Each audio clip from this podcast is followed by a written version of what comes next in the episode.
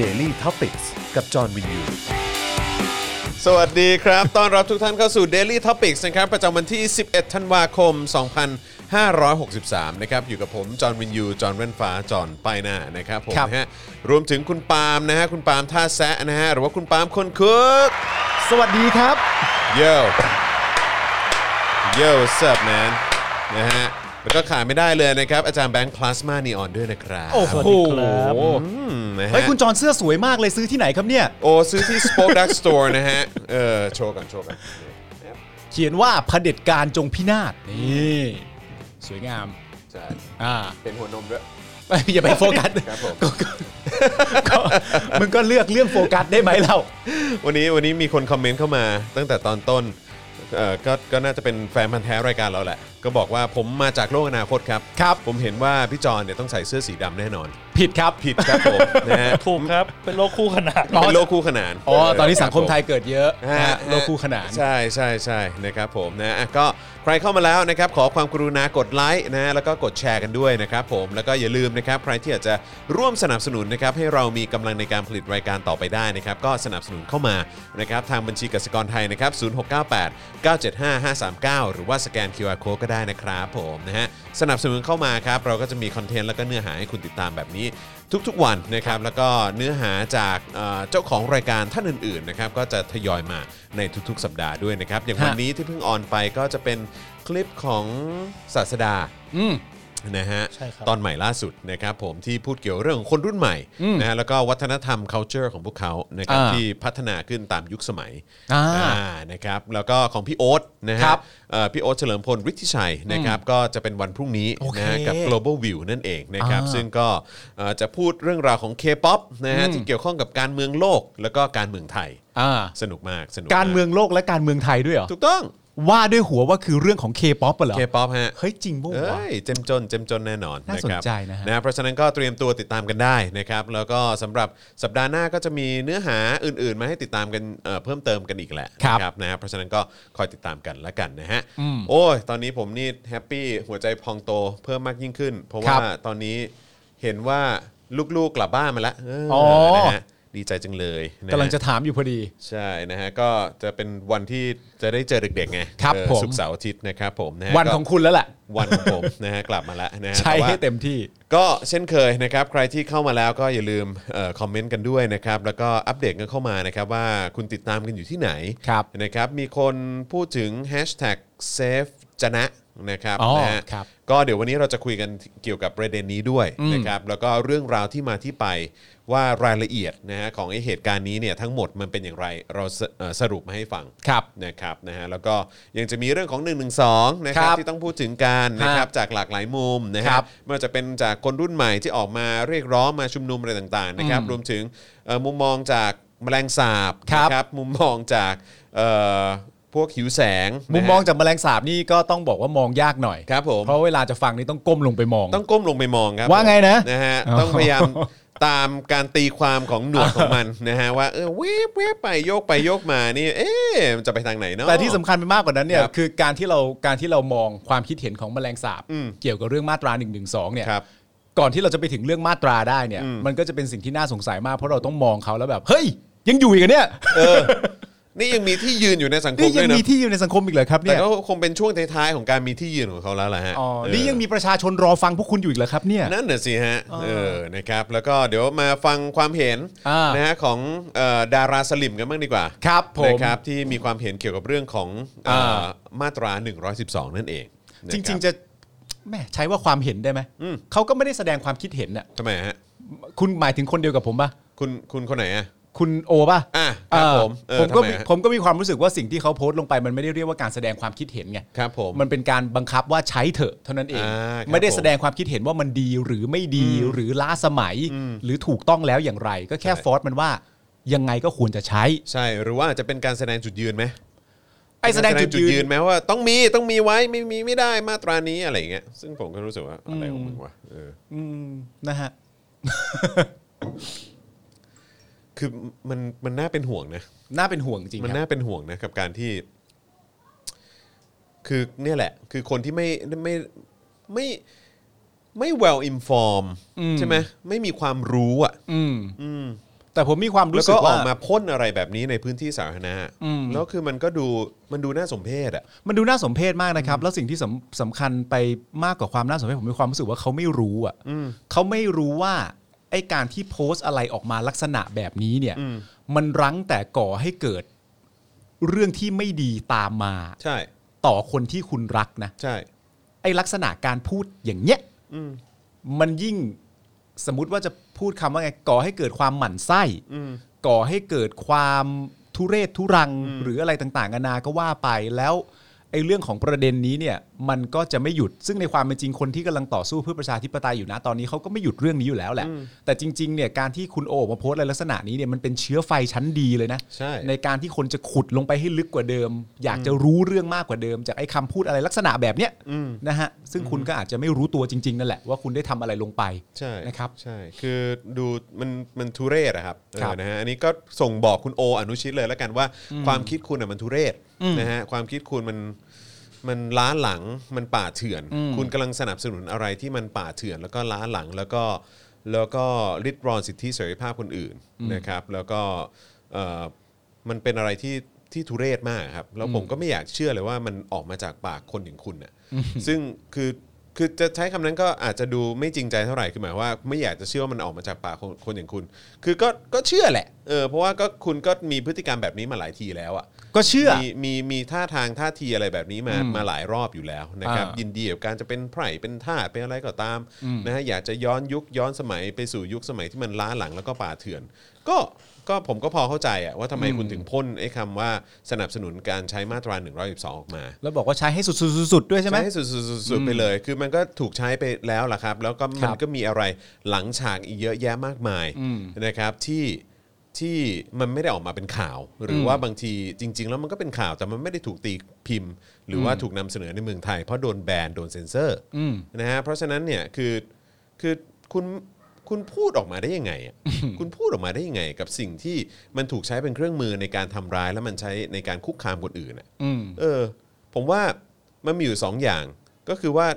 คุณไม่หาข้อมูล ซึ่งก็แปลว่าโง่นะฮะหรืออีกอย่างหนึ่งก็คือคุณไม่สนใจจะหาข้อมูลหรือคุณไม่แคร์ อืม คุณเชื่อว่ามันเป็นสิ่งที่ถูกต้องแล้ว อืม ซึ่งผมก็มีความรู้สึกว่าถ้าอย่างนั้นคุณก็เฮี้ยเท่านั้นเอง ครับ นะฮะเพราะฉะนั้นก็ 2 อย่าง อืม นะครับก็เลือกดูคุณจะเป็น อืม คนโง่หรือคุณจะเป็นคนเฮี้ยหรือว่าท้ายสุดคุณจะเปลี่ยนความคิดเห็นของตัวเอง แล้วก็เลิกสนับสนุนอะไรที่มันป่าเถื่อนแล้วก็ล้าหลังแบบนี้ไหม ครับ ลองคิดดูครับ ไม่สายนะครับ ไม่สายนะครับ เมื่อไหร่ก็ได้นะครับ เมื่อไหร่ก็ได้จริงๆ เกิด สงสัยมากเลยนะ ว่า เขเขาเคยเล่นหนังเรื่องห่มโรงไม่ใช่เหรอ ใช่ ใช่ เออ ค แล้ รั ว บ ตัวละครก็เป็นตัวที่แบบ เหมือนแบบว่า โดนริดรอน โดนริดรอน โตี แล้วก็ รอบ เป็นคนแบบ โดนห้ามแสดงออกโดน เป็น ห้าม คนที่ อะไร เป็น แบบ หัวสมัยใหม่ของของคนในยุคนั้นนะ ใช่อืม แล้วทำไมเขาไม่ซึมซับอะไร เขาอาจเขาอาจจะมีความรู้สึกว่าเขาแค่รับรับหน้าที่แล้วก็รับบทบาทเฉยๆก็เท่ มันผ่าน เอง บทบาทนั้นมานานมาก แล้ แล้ว ว อีกอย่างเขาอาจจะมองว่าผู้ใช้อำนาจในยุคสมัยนั้นแหละ คือคนที่ไม่ดีคนที่ อืม ผิด อืม ใช่ไหมเพราะอันนั้นรู้สึกว่าจะเป็นยุคสมัยจอมพลปป่ะผมไม่แน่ใจไอ้ที่เขาที่เขานำ ในสมัยที่เรื่องโหมโรง ใน ใช่ไหม โหมโรงอ่ะ อ่า มันเป็นมันเป็นเผด็จการคนหนึ่งอ่ะ อืม นะฮะหรือว่าเป็นเป็นผู้นำคนหนึ่งอ่ะ อืม เออนะฮะซึ่งเขาอาจจะมองอย่างนั้นก็ได้ อืมเอ้ยจริง ๆ ประเด็นน่าสนใจนะ น่าสนใจ หมายถึงว่าตัวภาพยนตร์แล้วกัน อืม ที่มันเป็นตัวภาพยนตร์ที่สร้างชื่ออให้กับตัวคุณโอ เลยเนี่ย อืม ซึ่งเป็นภาพยนตร์ที่ผมชอบมากด้วยนะเรื่องนั้นนะ อ๋อนี่นไงเขาบอกว่าตอนนั้นใช่ไหมฮะจอมพลปอใช่ไหม อืม ที่แบบว่าเหมือนมาทำลายเรื่องของดนตรีไทยหรืออะไรต่าง ๆ เหล่านี้ อืม ก็แน่นอนตามสไตล์ของพวกพวกเนี้ยเขาก็จะมีความ ใช่ รู้สึกเขาจะเกลียดพวกแบบว่าคนที่เกี่ยวข้องกับคณะราษฎรไง อืม ใช่ไหมคือคน ซึ่ง พวกนี้ก็คือจะจะนั่นไว้ก่อนเลยจะ อ่า ดอกจันไว้ก่อนเลยว่ากูไม่ชอบอะไรก็ตามที่เกี่ยวกับคณะราษฎรเพราะคณะราษฎรเนี่ยได้ไปแย่งแบบพระราชอำนาจมาไปอะไรอย่างเงี้ยเออแบบว่าเปลี่ยนแปลงการปกครองปฏิวัติสยามอะไรต่าง ๆ เหล่านี้ทำให้แบบว่าเนี่ยทุกอย่างมันก็เปลี่ยนไปเพราะไอ้พวกคณะราษฎรนี่แหละอะไรอย่างเงี้ย อ่า เออก็ก็ก็ไม่แปลกที่จะสนับสนุนอะไรแบบสุดริมทิมประตูแบบนี้ อืม ครับ ซึ่งณตอนนั้นตัวละครของคุณโอนี่มันเป็นตัวละครที่ไม่เห็นด้วยอะและเป็นหัวก้าวหน้านะ อืม แปลกดีเหมือนกันนะฮะ ใช่อือฮึ ก็นั่นแหละครับ นั่นแหละฮะก็ก็คงอย่างที่คุณพลอยบอกแหละ มันคือการแสดงแหละ อืม เออเขาก็แค่นำนำเสนออตัวละครตัวนั้น แต่เขาก็คงไม่ได้อินเขาคงไม่ได้คิดอะไร ไม่เป็นไรหรอกครับ ในความเป็นจริงก็ตัดเรื่องการแสดงภาพยนตร์เรื่องนั้นทิ้งไปก็ได้ อืม เพราะเดี๋ยวมันจะเป็นการโยงมากมายเกินไป ใช่ และ ใช่ เดี๋ยวการจะเป็นไป ไปหวังอะไรกับเขามากจนเกินไป แต่ว่าท่าทางในการแสดงออกที่เอ่อรู้ๆกันอยู่แล้ว ในช่วงระยะเวลาหลังนี้นะครับ ผมก็เป็นการแสดงออกที่อย่างที่เห็นเนี่ยแหละครับเพราะฉะนั้นการโพสต์แบบนี้เนี่ยมันแปลว่า ณตอนนี้เนี่ยเราเห็นแล้วว่าสมมติเราใช้คำว่าแกนนำกันแล้วกันนะแกนนำหลายคนเนี่ยโดน1นึเป็นที่เรียบร้อยแล้วและหลายๆ ล่าสุดนี่เด็ก 16 ก็โดนนะฮะ เด็ก 16 โดนไปแล้ว แล้วก็หลาย ๆ คนไม่ไม่ใช่เพิ่งมาโดนครั้งนี้เป็นครั้งแรก โดนไปแล้ว ติดคุกไปแล้ว บางคน 2 ปี บางคน 7 ปี ต่างกรรมต่างวาระกัน ลักษณะการโพสต์อย่างนี้ก็แสดงให้เห็นชัดเจนว่าเห็นด้วยกับที่คนเหล่านี้โดน แล้วยังคงจะเห็นด้วยต่อไปด้วยว่าถ้ามีอีกก็ต้องโดนต่อไปเรื่อยๆ แล้วต้องโดนให้หนักๆ ต้อง วย โดนให้หนักให้สุดสุดสุดสุดสุดอย่างที่ว่านั้น นี่ก็คือการแสดงความคิดเห็นนะฮะต่อมาตรา1นึ ใช่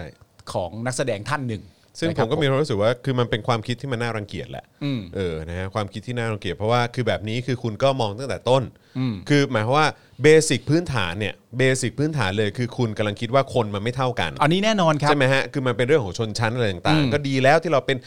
ฝุ่นใต้ตีนหรือเป็นอะไร อืม พวกนี้กันไปอะไรเงี้ย ก็ อืม ดีแล้วก็มีชนชั้นเรื่องของพวกนี้ก็ว่ากันไปอะไรเงี้ย เออ แล้วก็ดีแล้วที่มีกฎหมาย อืม เออ คืออันดับแรกคือมองคนไม่เท่ากันแล้วใช่ไหม อืม เรา มันเป็นพวกไพร่ เรา มันเป็นคนชั้นชนชั้นล่าง อืม ชนชั้นกลางหรืออะไรก็ตาม แต่ว่าเราไม่ได้เป็นชนชั้นสูง หรืออะไรก็ตามแบบเนี้ยเพราะฉะนั้นก็ คือทุกคนไม่เท่ากันจ้า อืม เออ เพราะฉะนั้นไอ้การใช้กฎหมายแบบนี้เนี่ยมันก็ อืม เหมาะสมแล้วก็ถูกต้องแล้ว อืม เพราะฉะนั้นคือคือแค่ไอ้ความคิดที่ว่าคนมันไม่เท่ากันน่ะ อืม ผมว่ามันก็เป็นความคิดที่น่ารังเกียจมากแล้วแหละ มันก็เป็นตากาศธรรมดาอยู่แล้วนะครับ หมายถึงว่าเป็นตากาศธรรมดาอยู่แล้วของสลิมนะฮะที่มักจะใช้กันในลักษณะแบบนี้เสมอ ว่ามันถูกต้องแล้ว มันถูกต้องแล้ว เพราะว่าคนที่ใช้คำว่าอะไรคนที่กำลังถูกพูดถึงอยู่ณตอนนี้เนี่ย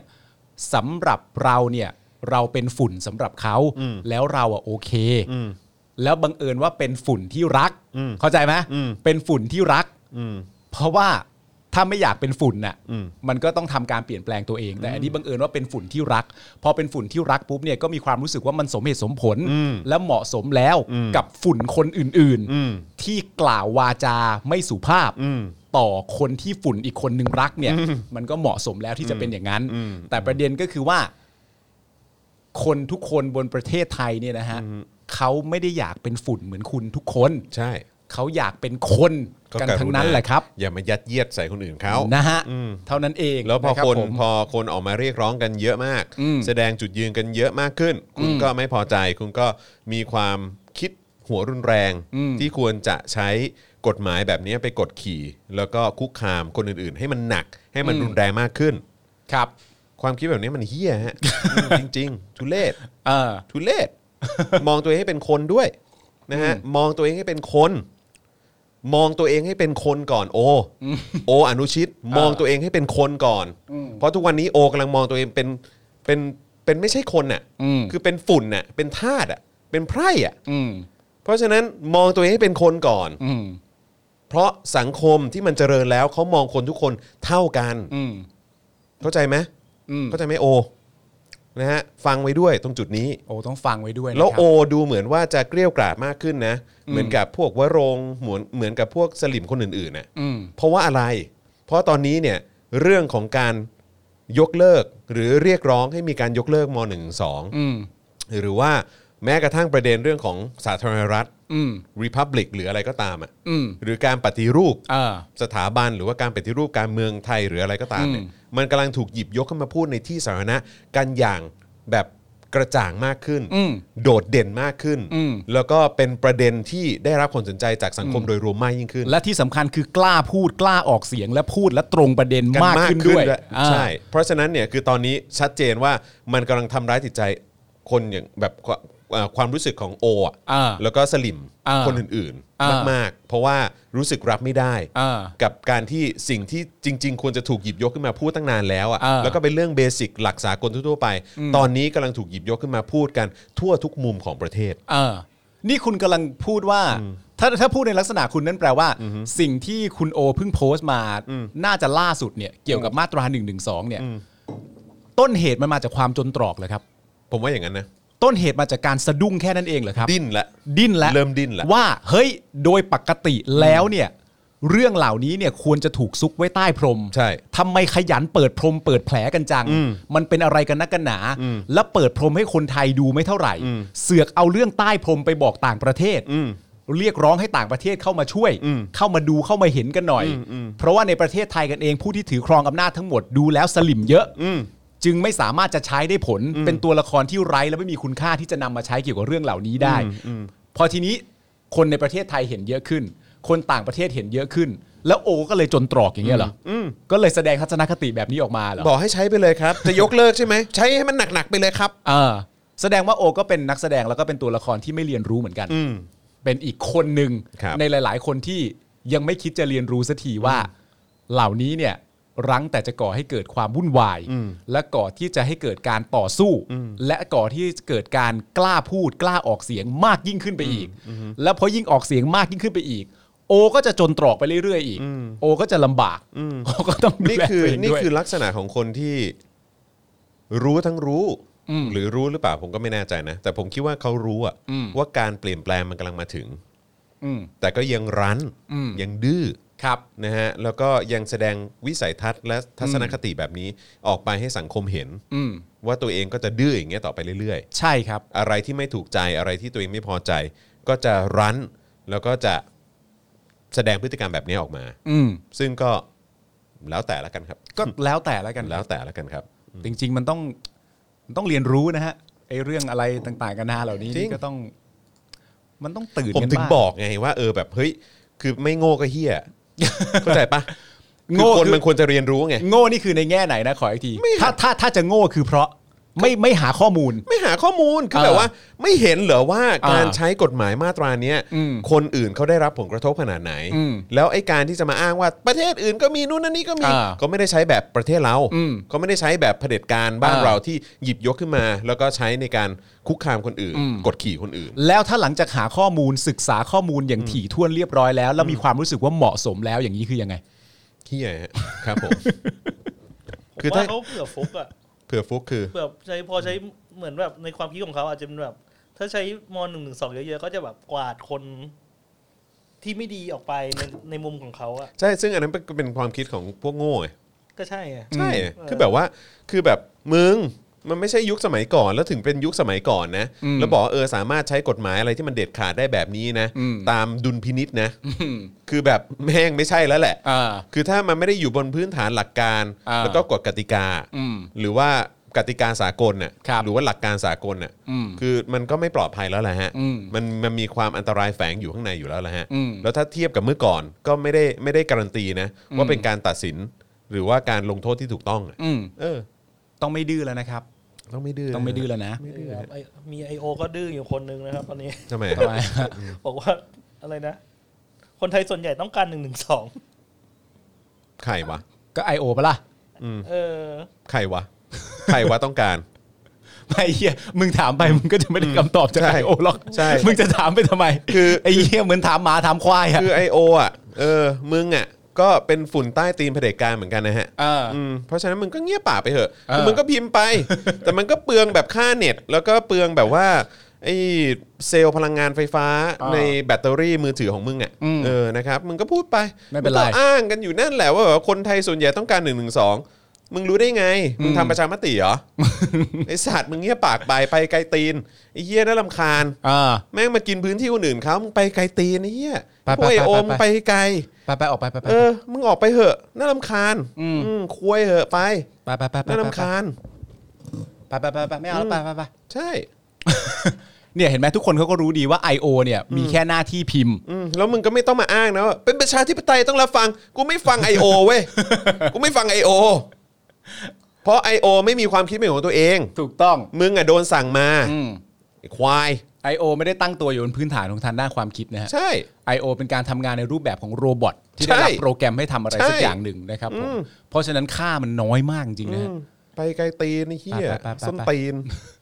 ไป ไป ไป ไกลเลย น่าลำคาญ อืม ถ้าจะ นะฮะ เข้ามาให้เข้ามาทางเดียวคือเข้ามาโอนแล้วก็ออกไปซะ ใช่อืมผมยอมรับคนเดียวเว้ย อืม เซฟผู้กองภูเข็ม คือ เนี่ยอันเนี้ยอันเนี้ยความคิดความคิดมึงเริ่ม ตอนเนี้ยแม่งชัดเจนแล้ว มึง กูใช้ดุลพินิษ ไม่ไม่ไม่ กูใช้ดุลพินิษเออ คือไอไอโอนี่ไอไอโอคนเนี้ยที่มันเข้ามาที่มันที่มันมาแบบว่ามาปากมากตรงเนี้ย คือกูไม่ชอบ เพราะว่ากูรู้สึกว่าแบบ กระจอก มันกระจอกเทส เออ เทสมันไม่ดีอ่ะ เป็น I.O. ชั้นต่ำ คือแค่เข้ามามึงถ้ามึงตั้งชื่อว่าเซฟผู้กองบูเคมอ่ะ เออ เฮ้ย เฮ้ย มีชั้นเชิง แสดงว่า ชอบชอบกูชอบแบบนี้ เพราะว่าอย่างน้อยอ่ะ เออ ถ้ามึงตั้งชื่อว่าเซฟผู้กองปูเข็มอ่ะและชื่อมึงโผล่ขึ้นมา เออ ยังไงกูก็ต้องอ่านซะก่อน ใช่ไง แสดงว่าอย่างนี้มีชั้นเชิง ใช่ แต่ว่าไอ้รูปแบบว่าอยู่ดีโพร่งๆขึ้นมาเป็นดอกไม้เป็นวัดเป็นอะไรต่างๆกันานา เออ เนี่ยมันมันไม่เห็นอยู่ในสายตาไง ไม่โอเคอ่ะ เออ มันแบบมันไม่สร้างสรรค์น่ะ เอออื มครับ ผม ไม่แต่ว่าอย่างที่บอกไปก็คือตอนเนี้ยคือตอนแรกที่มึงปูมาทั้งหมดอะดีมากเลยนะ ความเท่าเทียมอะไรนะครับ ตอนเนี้ย ผม แต่ตอนเนี้ย พอคุณผู้ชมเขาได้เห็นแล้วว่าในความเป็นจริงอะในความเป็นจริงอ่ะ ก็ใช้ความสลิมกับสลิมไง ใช่ อ่าเห็นไหม แต่ณตอนนี้สิ่งที่มันเกิดขึ้น ช คื น อ ไอโอ เอ เนี่ยครับ อ กับชนชั้นไอโอ มึงกำลังเห็น I.O. ไม่เท่ากัน มึงคือตอนนี้มึงแย่แล้ว ไอโอสร้างสรรค์ เออ กับไอโอไอโอแบบ I.O. โง่โง่ เออ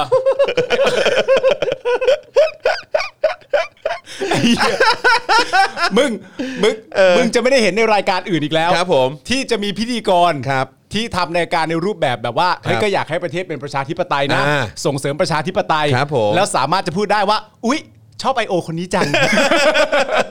แต่ก็ ไม่เจอบ ก นะ คือมันไม่สามารถใช้สูตรเดียวกันกับ อ่า I.O. ได้ไง อ่า คือ I.O. คือมันมันไม่ใช่ประชาชนทั่วไปไง อ่า I.O. มันคือเป็นแบบว่า อ่า ขี้ข้าของทหาร มันคือ ที่ หุ่นยนต์ หุ่นยนต์คือมัน เออ แบบมันเป็นอะไรที่แบบว่ารับรับเงินพวกกูด้วยนะ ใช่ รับเงินภาษีประชาชนนะ เออ มาโจมตีประชาชน ใช่ อีกทีนึง แต่ว่าทำตามคำสั่งของไอ้พวกทหาร ที่เป็นเผด็จการ ที่เป็นเผด็จการ เออ เออ ซึ่งแบบ คุณเจพี่บอกพระเจ้าจอนให้หยดผู้กองภูเก็ตไว้ ต้องให้ต้องให้ ต้องให้ดิ ต้องให้ เออ มันสร้างสรรค์ เออ แล้วมันก็น่ารัก เออ มันน่ารัก มันน่ารัก เออ มัน มันน้อยใจเก่ง มันน้อยใจเก่ง เออ แล้วมันน่าเอ็นดูด้วย คือมันดูเป็นโรบอทที่ อ่า ที่ ที่เอ่อพัฒนาขึ้นมาอีกขั้นหนึ่ง มันเหมือน คือ แบบ มีเรื่องของอารมณ์ อ่าม มาผสมมาแฝงอยู่ ผม ด้ย มีความ นิดนึง รู้สึกว่า เออ I.O. คนเดียวที่เราน่านับถือเนี่ย มันเป็นน่าจะเป็นเซฟผู้กองภูเข็มด้วย อ่ะ เหตุผลที่ว่าเขามีความใกล้เคียงกับ Age of Ultron ที่สุด เขาเขามีสติปัญญาเป็นของตัวเองเชื่อ โอ้ ว่า โห เออ โอ้โห และเขาจะ มี ไม่ ความรู้สึก นึก มี ด ความรู้สึกนึกคิด อ่าเป็นของตัวเอง เมื่อโดนพวกเราหัวเร้อยย้อใส่ปุ๊บเขาสามารถแบบเฮ้ยน้อยใจ ซึ่งไม่ได้เกิดขึ้นกับ I.O. ทุกคน เออใช่ เพราะฉะนั้นอันเนี้ยเป็นเป็นเป็นการสร้างสรรค์ของเขา ใช่ เออ ใช่ใช่ เพราะฉะนั้น ใช่ รายการเราเนี่ยนะครับ เราเปิดรับ I.O. คนเดียวเท่านั้น ครับผม ก็คือเซฟผู้กองปูเข็ม เออ คนอื่นไม่ต้องเสลอเข้ามา ใช่ใช่ เพราะว่าคุณสู้เขาไม่ได้ เออ เออ สรุปสรุปไอ้ไอ้ไอโอคนเมื่อกี้มันชื่อว่าอะไรอ่ะ ชื่อว่าอะไร โอ้โห นานแล้วช่างแม่งเหยเหี้ย เออ อ๋อ เอา เอาไปแล้วเหรอ ไม่กลับมาแล้วเหรอ เออ อาจจะนั่งโดโยอาจจะนั่ง เอา โด เอา โย ไปแล้วเหรอเออครับผมเฮ้ยแสดงตัวมาหน่อยดิเออ เอ้ย ครับผม แสดงตัวมาหน่อยดิเอออยาก หรือ อะ หรือหรือไม่คุณก็แสดงตัวมาเลยว่าระดับชั้นของคุณในฐานะ I.O. อ่ะ เออ เซฟผู้กองปูเข็มอ่ะเป็นขี้ข้ามึงอีกทีห นึ่งเออว่าจริง ๆ เซฟผู้กองปูเข็มอ่ะสู้กูไม่ได้ เออ กูนี่ เออ ระดับบิ๊กบอส เออ เซฟผู้กองปูเข็มนี่กระจอกไปเลย เอออะไรอย่างเงี้ยไหน เออ ไหนบอกมาหน่อยดิ แล้วเซฟผู้กองปูเข็มก็เข้ามา เออ แล้วเราก็เห็นไอโอทะเลาะกัน เออนะฮะเป็นการเป็นการชี้ช่อง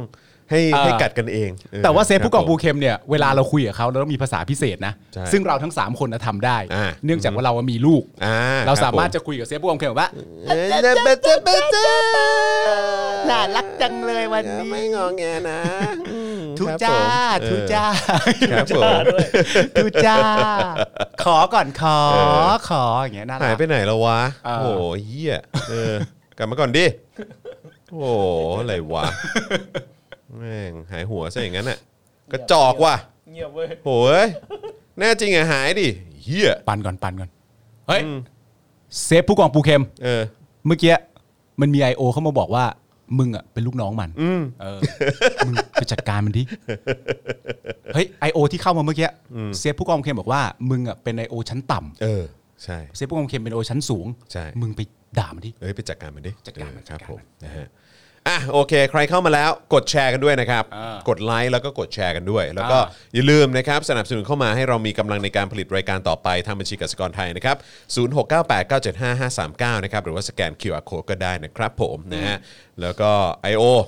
คนไหนเข้ามามึงแสดงตัว แสดงตัวด้วย เออเดี๋ยวกูจะด่าให้ อ่า สัตว์อืมครับผมไปไกลตีน แต่ถ้าเซฟผู้กองปูเข็มเข้ามาเราไม่ด่าทันที เราไม่ด่า เราพู คนเดียวที่กูจะไม่ด่า เออ คือเซฟผู้กองปูเข็ม เพราะว่ากูรัก ที่เหลือมึงด่าหน้าเข้ามาเดี๋ยวกู เออ ด่าให้สัตว์ ใช่ อืมครับผม เออ ไปคุยครับผมนะฮะโอเคนะฮะวันนี้มีเรื่องคุยกันเยอะนะครับ อ่า คือจริงๆเราก็พยายามอยากจะเข้าไปเสวนากับคุณโออนุชิตนะ อ่า แต่คุณโอนุชิตบล็อกผม จริงปะเนี่ย จริง บล็อกมึงในแพลตฟอร์มไหน บล็อกบล็อกใน Twitter บล็อกมึงไปแล้วเหรอบ ล็อกแบบยังยังไม่ทันเสวนากันเลยอะยังไม่ทันแลกเปลี่ยนความคิดเห็นกันเลยอ มึงเคย ขา คุยกับเขาปะ ไม่เคย คือคิดว่าเขาคงแบบเขาคงบล็อกเพื่อแบบจะได้ไม่เห็นคอนเทนต์อะไรที่มันมาจากผมเลยอ่ะ อ๋อ เออ เพราะว่ารู้ว่าน่าจะเป็นคอนเทนต์ที่คิดต่างจากเขา ใช แน่ ่ ๆเขาก็ไม่อยาก ใช่ เห็นให้มันเปลือง เพ สาย ราะผม ตา อะผมก็พยายามเข้าไปไงผมก็อยากจะเข้าไปแบบว่า อ่า เออมันแบบเฮ้ยไหนวะเออเขาเขาโพสต์จากแอคเคาท์ไหน อ่า เออแล้วเหมือนจะได้เข้าไปแลกเปลี่ยนความเห็นกับเขา อ่า อะไรอย่างเงี้ยเออจะได้เข้าไปพิมพ์เมนชั่นหาเขา อ่า อะไรอย่างเงี้ยเออแล้วกลายเป็นว่าไอ้เหี้ยบล็อกกู เออไม่แต่ว่า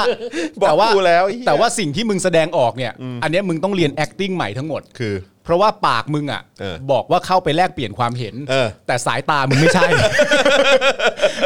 ใครๆก็ดูออก เออเดี๋ยวตบด้วยระนาดเลยไอ้สัตว์เออ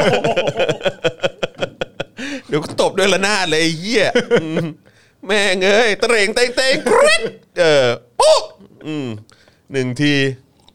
ไอ้เหี้ย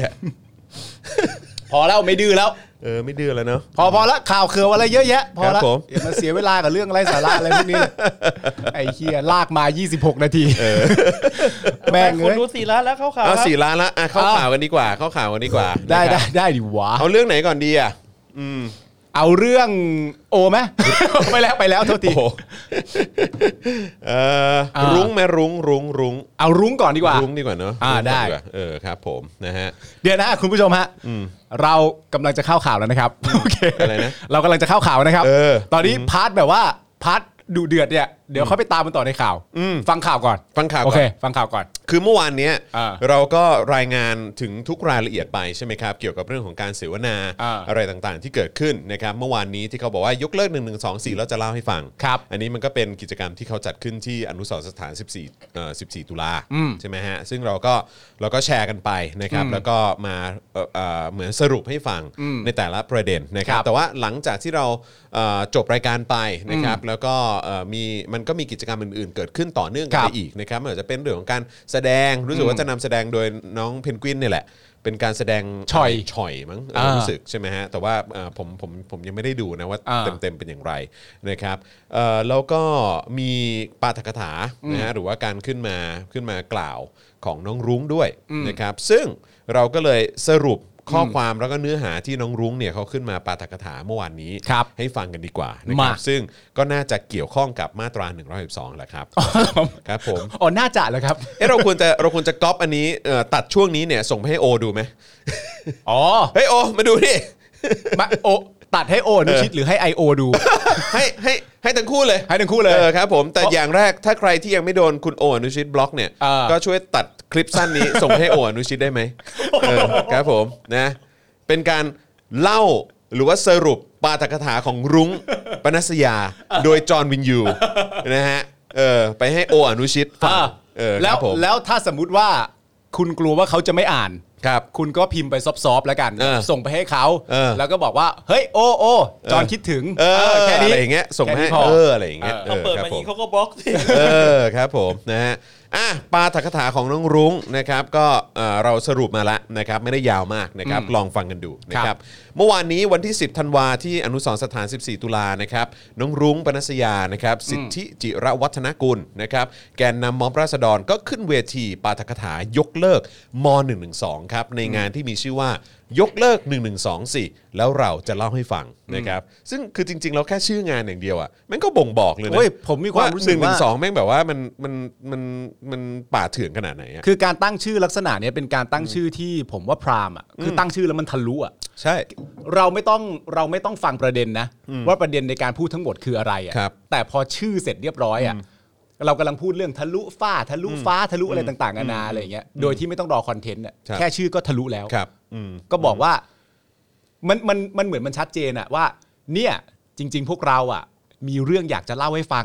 เยอะเลยนะ อืม แต่มันมีอันเนี้ย ปิดปากเราไว้อยู่ เอาออกไปให้หน่อยได้ไหมอะ อืม แล้วเดี๋ยวเล่าให้ฟัง ใช่ แค่นี้ก็น่าตื่นเต้นแล้ว ออใช่ แค่นี้ก็น่า ใช่ ตื่นเต้นแล้ว จริงๆนะฮะ อ่า ซึ่งก็ซึ่งก็คือแค่บอกว่า1นึเนี่ยมันมันอันตรายขนาดไหนเนี่ย อืม จนเราไม่สามารถจะเล่าเรื่องราวต่างๆ ให้ฟังได้เยอะมากเนี่ย อืม ก็ทำให้เราตั้งข้อสงสัยแล้วล่ะครับว่าเราอยู่ในสังคมแบบไหนกันแน่ อ่าน นะครับนะฮะอ่ะ จริงๆหนึ่งหนึ่งสองนี่มีค่าแค่แบบว่า เหมือนเราสมมติว่าทุกคนกำลังนั่งกินเหล้ากัน อืม แล้วประมาณว่ากูจะเมาส์มึง อืม กูก็ต้องรอแค่มึงเดินไปเยี่ยวเท่านั้นเองอะเหรออ ใช่ จริง ๆ มันคือแค่นั้นเองเหรอ เออ ประมาณแบบเฮียอยากเมาไอ้จอนมากไอ้จอนพูดมาเฮ้ยเดี๋ยวกูไปฉี่ก่อนนะนี่คือพรามแล้ว ไม่ ได้แล้ว แล้วแล้วมันคือทุเรศมากเลยนะ คือการมี1นึก็คือว่าแค่อย่าพูดในที่สาธารณะ เท่านั้น ใจปะ เอง แต่คือแบบว่าเรื่องเรื่องเน่าเฟะอะไรต่างๆ หรือเรื่องเมาส์มอยอะไรต่างๆ อ่า เนี่ยคือขอแค่ไม่พูดในที่สาธารณะ อ่า ไปเมาส์กันในที่ลับอ่ะ อ่า ก็ไม่มีปัญหาอะไรเชิญทำเลย แค่นั้นเรียบร้อ ทำ ย ไปเลยไม่มีปัญหาหรอก อ่า เออนะฮะแค่แค่อย่าพูดในที่สาธารณะหรือว่า อ่า อย่าไปโพสต์ลงโซเชียล อ่า แต่ว่าจะเมาส์อ่ะจะพูดอะไรที่แบบว่าเป็นการแบบเขาเรียกอะไรนะ เหมือนแบบ อ่านิ นินทา หรือว่าแบบนำเสนอข้อมูลข้อเท็จจริงอะไรต่างๆเนี่ยก็ไป อ่า พูดกันในที่ลับละกันอย่ามา อืม พูดในที่แจ้งก็พอ เพราะถ้าเกิดพูดในที่แจ้งพวกมึงโดนนะ พูดแล้วคนเห็น อืม แล้วมันก็ผิดกฎหมายไง ใช่ เออ แล้วก็คือพวกมึงโดนนะ เออ พวกมึงโดนนะ แต่รับหลังพูดไปเถอะ พูดไปเถอะ อ่า อืมครับ ผมซึ่งก็แบบ ว้าว นี่เราอยู่ในสังคมแบบไหนกันเนี่ย เออพูดป สั ระ ง เด็น คม นี้ดี ที่ ว่าง ดงามแล้วก็แบบว่าเจริญเจริญ อ่า อืม คุณเคยเห็นลักษณะนี้ไหมหรือคุณผู้ชมเคยเห็นลักษณะนี้ไหมว่าเอ่อในในในสมัยที่ไม่ใช่รัชสมัยของของของพระองค์ท่าน อ่าอ่ายุคนี้ ยุคนี้อ่ะ อืมอืม แล้วเราก็เหมือนพูดถึงท่านอ่ะ อืม เหมือนแบบเราเห็นคนหลาย ๆ คนพูดถึงท่านอ่ะ อือฮึ ในหลาย ๆ แง่เลย อืม ในทั้งหลาย ๆ แง่มุมเลยอ่ะ อืมอืม แต่พอปัจจุบันกลายเป็นรัชสมัยของท่านแล้ว อืม อะ่ะเหมือนเรื่องเหล่านั้นอะ่ะ เขาไม่พูดแล้ว ใช่ หายไปแล้ว ใช่อืม ทุกอย่างดีทั้งหมด อืม แต่มันคือคนกลุ่มเดียวกันนะ อืม แปลกไหม อืมแปลกจริง แปลกนะ แปลกจริงครับผม อันนี้แค่ตั้งข้อเอ่อสังเกตเฉยๆนะคครั รั บบ ผ ผม ม นะฮะอ่ะโอเคนะครับก็ในการปาฐกถานะครับก็มีการกล่าวย้อนหลังไปถึงการใช้กฎหมายอาญามาตรา112นะครับตั้งแต่อดีตจนถึงปัจจุบันนะครับโดยรุ้งกล่าวว่าความโหดร้ายของมาตรา 112เนี่ยทำลายชีวิตของคนหลายคน การแสดงความคิดเห็นหรือวิจารณ์สถาบันแม้โดยบริสุทธิ์ใจ ก็มักถูกมองเป็นการอาฆาตมาตร้าย หากจะบอกว่าประเทศไทยเราอยู่ในระบอบประชาธิปไตยก็คงไม่ถูกนัก ไม่เช่นนั้นทุกคนคงแสดงความเห็นได้อย่างเสรี หลายคนคงไม่ต้องลี้ภัยเพราะเอ่อและติดคุก เพราะมาตรา 112 และหลายคนถูกพรากอิสรภาพไป จากการถูกจำคุกด้วยมาตรา 112 นะครับรุ้งกล่าวว่าม็อบ 10ธันวานะครับยังยืนยันในจุดยืนเดิมก็คือต้องปฏิรูปสถาบัน และยกเลิกม .112 โดยทิ้งท้ายว่าการชุมนุมในครั้งนี้เนี่ยจะเป็นการชุมนุมเคลื่อนไหว ครั้งใหญ่รอบสุดท้ายของปี หากกลุ่มอื่นมีการจัดกิจกรรมก็อาจจะไปสนับสนุนเป็นครั้งคราว แต่สำหรับในปีหน้าจะยกระดับการชุมนุมอย่างแน่นอน อ่าปีหน้าบวกแน่เหรอ ปีหน้าบวกแน่ ครับผมนะฮะอย่างไรก็ตามการชุมนุมในครั้งนี้นะครับเป็นไปด้วยความเรียบร้อยนะครับทั้งนี้เนี่ยพิธีกรบนเวทีก็ได้ประกาศว่าจะมีการเตรียมรณรงค์ในการยกเลิกกฎหมายอาญาม112 และได้แสดงสัญลักษณ์ชู 3 นิ้ว เพื่อคงไว้ในอุดมการณ์ และได้ประกาศยุติการชุมนุมด้วยประโยคที่ว่า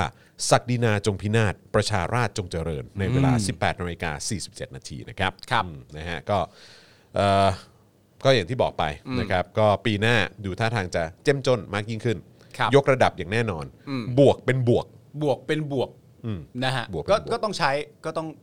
ก็ต้องใช้จริงๆอะนะฮะ ครับผม ต้องใช้จริงๆหมายถึงว่าเอ่อทั้งหมดในปีนี้ในปีนี้นะ อืม ก็เรียกว่าทำมาประมาณสักครึ่งปีได้ไหม ใช่ ประมาณครึ่งปี ใช่ก็ตั้งแต่กรกฎาปะ ใช่ กรกฎา แล้วก็ปีหน้าก็ก็น่าจะมีการยกระดับ ใช่ หมายถึงว่าถ้าเป็นเศรษฐกิจทุกปีมันก็ต้องพัฒนา ครับผเพ มราะฉะนั้น อันนี้ ปีหก็จะ น้าก็ ก้าวก็ ก็ จะก้าวหน้าขึ้นฮะ ก็ต้องเจ้มจนขึ้นไปอีก เจ้มจนขึ้น นะคบ อย่างแน่นอนนะครับ ผมเรื่องอะไรที่สามารถพูดได้ออกเสียงได้ตามสิทธิเสรีภาพของเรา ถ้าเกิดว่าไม่ต้องกังวลเรื่องตัวบทกฎหมาย ถ้าเกิดว่าทะลุอันนี้ได้ก่อนเนี่ย อันนี้ก็สามารถที่จะพูดจะจาอะไรกันได้เยอะแยะมากขึ้นแหละซึ่งก็น่าจะเป็นเรื่องที่ดีนะครับ ใช่ครับ ฮะ ผมถูกต้องครับนะฮะอ่ะโอเค แล้วก็วันนี้ที่เราเตรียมมานะครับอีกเรื่องหนึ่งนะครับก่อนจะไปเรื่องจนะนะฮะก็เอ่อแหม เรื่องอะไรฮะ เรื่องความเห็นของแมลงสาบ เอ้ย น่าสนใจนะฮะ ความเห็นของแมลงสาบครับคุณผู้ชม อ่า อืมนะฮะคุณผู้ชมรู้สึกไงกับการที่แมลงสาบก็พยายามหาที่ยืนในสังคม ครับ นะ ผมฮะพยายามจะมาแสดงจุดยืน พยายามจะแบบว่าเอ่อกวักเอาแบบว่าเหมือนแบบแฟนคลับมาเพิ่มเติมขึ้นนิดนึง อ่า หลังจากที่หายไปนานเอออ ม แบบว่าแบบน่าจะใกล้สูญพันธุ์แล้วอ่ะ อืม เออนะครับนะฮะแต่ว่าเฮ้ยแต่อีกหนึ่งสิ่งที่น่าสนใจนะ คือ พักแมลงสาบเนี่ยสามารถรวบรวมเงินบริจาคได้ค่อนข้างเยอะนะ มาจากไหน จากแบบเขาว่าเป็นฐานแฟนคลับ อ๋อ ซึ่งก็ไม่รู้ว่าจริงหรือเปล่า เฮ้ยแต่มันก็อาจจะเป็นไปได้เพราะว่ามันก็เป็นพักที่อยู่มานานมากไง อ่า อยู่มานานมากเพราะฉะนั้นฐาน เออ แฟนคลับ ก็อาจจะมีมาตั้งแต่แบบตั้งตั้งแต่ดั้งเดิมแล้วอ่ะ อืม บวกกับแบบเยาวชนคนรุ่นใหม่อ่ะ โคตรจริงใจเลยไอ้เฮียเยาวชนคนรุ่นใหม่ ทุย ก็คือพักเนี้ย ครับผม มันก็คือทุกทุกๆปีเนี่ย ครับ คุณคุณคุณเคยคิดลักษณะนี้แบบว่า อะไรฮะ เวลาที่มันมีรายการขึ้นมาเนี่ย แล้วเป็นรายการที่เป็นรายการที่เป็นนักร้องประกวดอะ อ่าอ่าอ่า ทุก ๆ ครั้งเนี่ย ทุกคนก็จะมีแฟนคลับกันหมด อ่าใช่ ซึ่งผมมาตั้งคำถามนี้มาว่า ก่อนที่คุณจะเป็นแฟนคลับของคนคนนี้อ่ะคุณเคยเป็นแฟนคลับของคนอื่นมาก่อนหรือเปล่า คือ อ่า ทำไมแฟนคลับถึงไม่หมดไปอ่ะ อ่า ทุก ๆ ปีก็มีแฟนคลับเซตใหม่ขึ้นมาบูมบูมบูม อ่า อย่างนี้เสมอ ใช่ใช่ใช่ เพราะฉะนั้นผมมีความรู้สึกว่าประชาธิปัตย์เนี่ยในทุก ๆ ปีเนี่ยเขาก็จะมีแฟนคลับขึ้นมาใหม่ในทุก ๆ ปี ตั้งแต่ตอนแรกที่มันเกิดขึ้น ครับ แล้วพอระยะเวลามันผ่านมาหลังจากผ่านการเลือกตั้งครั้งล่าสุด ครับ ที่เขาแสดงเจตจำนงกับประชาชนอย่างชัดเจน ว่าไม่เอาเผด็จการแน่ อืม ๆ ไม่เอาประยุทธ์จันทร์โอชาเป็นนายกแน่ อืม ๆ แล้วก็ดูสิ่งที่เขาทำโบะขึ้นมาเนี่ย ผมก็เชื่อว่าเขาได้แฟนคลับ เยอะขึ้นไปอีก จากเหตุการณ์ที่เขาทำ ครับผม เพราะว่าทุกคนคุ้นชินไงว่าอ้าถ้าตอนแหลอย่างนี้แหละใช่แล้ว ใช่แล้ว ถ้าตอนหลังแบบเนี้ยใช่ ใช่ เลย แล้ว ใช่เลย ไม่เสียแรงที่ตามเชียร์มา เอ ตั้งนาน อ ถ้าวันนั้นนะ เออ ถ้าวันที่เกิดขึ้นนะ ถ้าสมมติว่าเพื่อไทยผมไม่ร่วมเผด็จการผมไม่ร่วม ประยุทธ์จันทร์โอชาผมไม่ร่วม แล้วทำตามนั้นจริง ๆ อ่ะ ใครจะคบมึง มึงต้องทำอันนี้ถูกแล้วแบบ เอ้ยขุนขุนอันนี้ เออ ใช่แล้ว เออ ทำจริงไหมทำจริงไหมอ่ะไม่ทำนี่แหละคนที่กูชอบ เออ เออ มันต้อง เป็ แน ย่า วนี้ เออ มันต้องแนวนี้ เออ นะฮะ แต่ว่า เออ คือมานั่งคิดดู จริง ๆ แล้วเนี่ย คืออย่างผมเองนะ หรืออา บ้านผมเองเนี่ย ก็ ก็ยอมรับว่าเคยเป็นสลิมมาก่อน เฮ้ยเฮียอะไรวะ เฮ้ย ไม่ใช่ ก็เคยเป็นมาก่อนไง คือทุกคนแม่งเคยเป็นสลิมมาก่อนอยู่แล้วเปล่าวะ ทุกคนเคยเป็นสลิมมาก่อน ทุกคน อยู่ล้ว แม่ง อะ เคยเป็นสลิมกันมาก่อนอยู่แล้ว ที่แบบผ่านระบบการศึกษาไทยและผ่านระบบแบบว่า แนวคิดความคิดของวัฒนธรรมไทยมา และการเมืองไทยรูปแบบสังคมของไทยอะไรต่าง ๆ เหล่านี้อำนาจนิยม อ่า อะไรต่างอ่าๆเหล่านี้ อ่าอ่า คือคนโดยส่วนใหญ่แม่งก็ต้องเคยเป็นสลิมกันมาทั้งนั้นอยู่แล้วอะ โอเค อ่าเขาา ต้องเคย ข้าใจได้ ต้องเคยมีแนวคิดอะไรประมาณนี้มาก่อน อ่าอ่าอ่า จนมาถึงวันหนึ่งที่แม่งตาสว่างไง อืม ซึ่งกูอะแม่งหนักกว่าก็คือว่านอกจากกูจะเคยเป็นสลิมมาก่อนแล้ว กูก็เคยเลือกประชาธิปัตย์ จริงปะเนี่ย จริง มึงออกจากรายการตัวเองไป ตอนสมัยตอนสมัยกูแบบเลือกตั้งได้ครั้งแรกอ่ะ อ่า เออกูก็เคยเลือกเลือกประชาธิปัตย์ ฮะจริงปะเนี่ย ใช่เพราะว่าบ้านกูอยู่ใกล้พักประชาธิปัตย์ไง แล้วเกี่ยวเหี่อะไร สามเสนไง อ๋อใช่ สามเสนก็ประชาธิปัตย์คือตรงนั้นมันเหมือนอารมณ์ว่ามันเป็นถิ่นประชาธิปัตย์อ่ะเข้าใจปะ อ๋อถูกถูกถูก เอ ถูกถู อก ถูกถูก แต่พอครั้งนั้นครั้งเดียวแล้วพอผ่านมาแล้วกูตาสว่างปุ๊บเนี่ยโอ้โหไอสัตว์กูคือแบบไม่เอาเลยอ่ะ ไม่เอาอีกแล้ว ไม่เอาอีกแล้วแล้วคือแบบว่าไอ้เหี้ยเหมือนแบบกูแปดเปื้อนในชีวิตมาด้วยนะแล้วกูเคยแบบว่ากูเคยเลือกประชาธิปัตย์อ่ะคือเป็นเป็นสลิมนี่เป็นมันช่วยไม่ได้เหมือนอารมณ์ว่ามึงต้องเคยเป็นเป็นอะไร อ่า ดีเป็นเป็นงูสวัสด์หรือว่าต้องเคยเป็น อิสุอิสัย อิสุวิสัยมาก่อนอะไรอย่างเงี้ยเออครับผมนะ อ่า แต่ว่า อ่า คือคนแม่งหายได้ไงเข้าใจปะ ใช่ แต่คือแบบว่า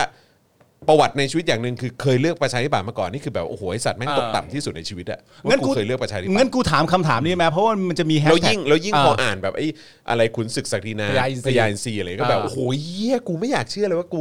กูเคยเลือกประชาธิปัตย์แม้กระทั่งก่อนสมัยชวนก่อนสมัยแบบว่าเออเออโอเค ยุคชวน หรือแม้แม้กระทั่งก่อนแบบว่ายุคอภิสิทธิ์แบบว่า แบบหรือว่ายุคแบบไอ้ฆาตฆาตกรรมหมู่กลางเมืองอะไรต่างๆ อ่า เหล่านี้ อ่า เออเข้าใจปะคือแบบ อ่า ว่าไอ้เฮียคือแบบ ถ้ากูอ่านมาก่อนหน้านั้น หรือกูมีความรู้มาก่อนหน้านั้น คือกูก็คงไม่เอาแม่งเหมือนกันน่ะ แล้วมันจะเป็นไปได้ไหมถ้าเกิดว่า ณตอนนั้น แต่กูไม่รู้จะใช้คำพูดว่าอะไร มันเหมือนคอนเซปต์แนวคิดหรืออะไรต่างๆนานาถ้าณตอนนั้นมึงยังอยู่ในมายเซ็ตทั้งหมดนั้นอยู่อ่ะ เออ มันก็อาจจะยากนะที่มึงจะอ่านหนังสือ ที่มันน่าจะแสดงชัดเจนว่ามันไม่ ก็ เห็น จริง ด้วยกับ ก็ แน จ ว ริง คิดของมึงอะ ก็จริงก็จริง มึงอาจจะหลีกเลี่ยงหนังสือ ก็จริง ประเภทนั้นไปเลยก็ได้ เออ มันต้อง ใช่ มันต้อง มันมันต้องมีเหตุการณ์อะไรสักอย่าง เออ ที่มันทำให้เราเริ่มเริ่มเปลี่ยน เออ แล้วก็เริ่มเปิดใจมาหาข้อมูล คือก่อนที่จะดูหรือว่าก่อนที่จะเบิกเนตรเนี่ยก่อนที่จะเห็นเนี่ย มันแปลว่า มึงจะต้องยอมรับก่อนว่า เฮ้ยกูควรจะต้องเห็นอะไรบางอย่างหรือเปล่า แต่ถ้า mindset มึงนะตอนนั้นมันยังไม่ยอมรับอะมึงก็จะแบบ ไอ้หนังกูว่าเอางี้ตักกะเดียวกัน กับโออนุชิตบล็อกมึงอะ อืม อย่างนั้นอะ อืม เขาไม่พร้อมจะยอมรับ เข้า ข้อ ใจ มูลจากฝั่ง เข้าใจ มึงแน่ เข้าใจ ๆมัน เข้าใจ มันน่าจะเป็นลักษณะแบ เข้า บ ใจ นั้ ฟิ น ลเข้าใจฟิลเออ งั้นแสดงว่าคำพูดที่เขาบอกว่าสลิมเป็นแล้วหายาก อันนี้เรื่องจริงไหมหายากและหายได้ไหม ถามว่าหายได้ไหมหายได้ดีก็กูเคยเป็นมาก่อนอ่ะ ถูกต้องแต่ณ เออ ปัจจุบันนี้ที่สมมติว่าคนที่เกิดรุ่นเดียวกับมึงอ่ะแต่มึงหายนานแล้วไงแต่คนที่แบบเติมความเข้มข้นใส่ตัวเองเข้าไปเรื่อยๆเนี่ย เออเออเออเออ มันจะหาย กูว่าย ากขึ้นไหม กูว่ากูว่ามันมีอยู่สองประเภทเว้ยคือมันมีประเภทที่แบบว่าคือหายาก เพราะว่าแม่งได้ประโยชน์จากระบบความเหี้ยแบบนี้ อ๋อ เข้าใจไหม สมประโยชน์กัน ใช่สมประโยชน์กัน เพราะฉะนั้นก็คือแบบว่าเออก็ก็ไม่แปลกที่จะยังคงเป็นสลิมต่อไป เพราะว่า อืม กูได้ประโยชน์ไง ก็เป็นการเลือกทางที่ถูกต้องสำหรับ ใช่ ตัวเอง ใช่ อ่า ที่ที่ตัวเองได้ประโยชน์ อ่า ใช่ไหมกับอีกอันหนึ่งที่กูว่าแม่งหนักกว่าคือว่าตัวเองก็ไม่ได้ประโยชน์อะไร ไม่ได้อะไรเล แวย เสือกโง่เป็นสลิมต่อไปด้วย อ่า แล้วก็สนับสนุนไอ้การกดขี่สนับสนุนการถูกเอารัดเอาเปรียบ ทั้งๆที่ตัวเองก็ถูกเอารัดเอาเปรียบ แล้วก็ถูกมองไม่เป็นคน อ่า ก็โอเคกับการที่เป็นอย่างนั้น เหมือนยังไม่ได้วัคซีนอ่ะ ใช่ อ่า ก็คืออารมณ์ว่าก็คือก็ไอ้พวกนี้ก็คือสลิมประเภทโง่อะ อ่า เออ คนพวกนี้สามารถเปลี่ยนแปลงได้จากการหาข้อมูลเพิ่มเติม ถ้ายอมที่จะหาข้อมูลเพิ่มเติม ใช่ใช่ใช่ อ่า ใช่ใช่ผมว่านะผมว่านะเออเพราะว่าก็อย่างเทปเทปพิเศษเอ่อที่เราเคยสัมภาษณ์กันไปไง อืม เออเทปคุณคุณป้า อืม ที่ก็เคยเป็นสลิมก็บอก อืม ก็ก็เคยเป็นสลิม แต่ว่าก็หายช้าหน่อยก็คือมาหายตอนอายุ 70 อะไรอย่างเงี้ย อ๋องั้นแสดงว่าคำพูดเหล่านี้ที่เราพูดมาตลอดเนี่ยถูกต้องแล้วว่า หายเมื่อไหร่ไม่สำคัญ อืม หายก็พอ หายก็พอ ขอแค่หายก็พอ ใช่ แล้ว ถูก นะ ต้อ ฮะ งถูกต้องครับ พอ ผม หายเสร็จเรียบร้อยก็มา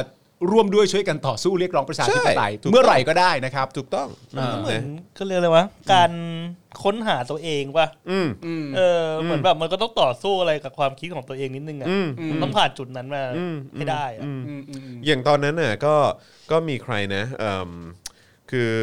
ครูทอมก็ส่งมาให้ เพราะว่าก็คือมีมีเพื่อนคนหนึ่งของครูทอมมั้งหรือว่าคนที่รู้จักอ่ะก็ทำงานอยู่ใน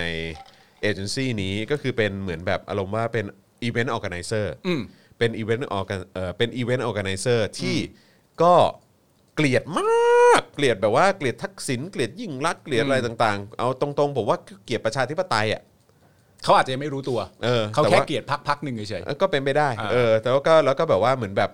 โอเคสนับสนุนมากเลยรัฐบาลการเข้ามายึดอำนาจอะไรต่าง ๆ เหล่านี้เออเผด็จการอะไรต่าง อ่า ๆ ดีมากอะไรอย่างเงี้ย ๆดีแล้วดีมาก ดีมาก อ่า แล้วก็คือบอกว่าแล้วก็ด่าเด็กเด็กรุ่นใหม่เนี่ยที่ออกมาชุมนุมอ่ะ ตอนนี้อะ บกว่า นะ ดูสิแม่งแบบว่าทำให้แบบเสียงานเสียการแบบว่าไอ้พวกแบบเออเขาเรียกว่าอะไรนะอีเวนท์ที่ปกติจะได้จากรัฐก็แบบไม่ได้เลยอะไรอย่าง า เงี้ย โอเคโอเคโอเคเข้าใจ ปะ เข้าใจ ออ เข้าใจ อันนี้ก็เป็นสลิมรุ่น อ่า ใหญ่คนหนึ่งที่ได้รับ อ่า ประโยชน์แบบเต็มๆ จากเรื่องของระบบอุปถัมภ์แล้วก็ไอ้เรื่องของการใต้โต๊ะอะไรต่างๆ และคอนเน็ชัน อืม ที่ที่ไม่ได้มาแบบในระบบการแข่งขันแบบปกติ อ่าซึ่งเพราะฉะนั้นต้องย่อมไม่พอใจแน่นอน ย่อมไม่พอใจอยู่ ถ้า แล้ว การที่เด็กๆออกมาเรียกร้องประชาธิปไตยแล้วมันจะทำให้เศรษฐกิจของตัวเขาเองอ่ะมันด้อยลง ใช่ ย่อมไม่ถูกใจอยู่แล้ว ซึ่งเพราะว่าคือพอดีแม่งเสือกบอกว่าได้ได้ประโยชน์จากการ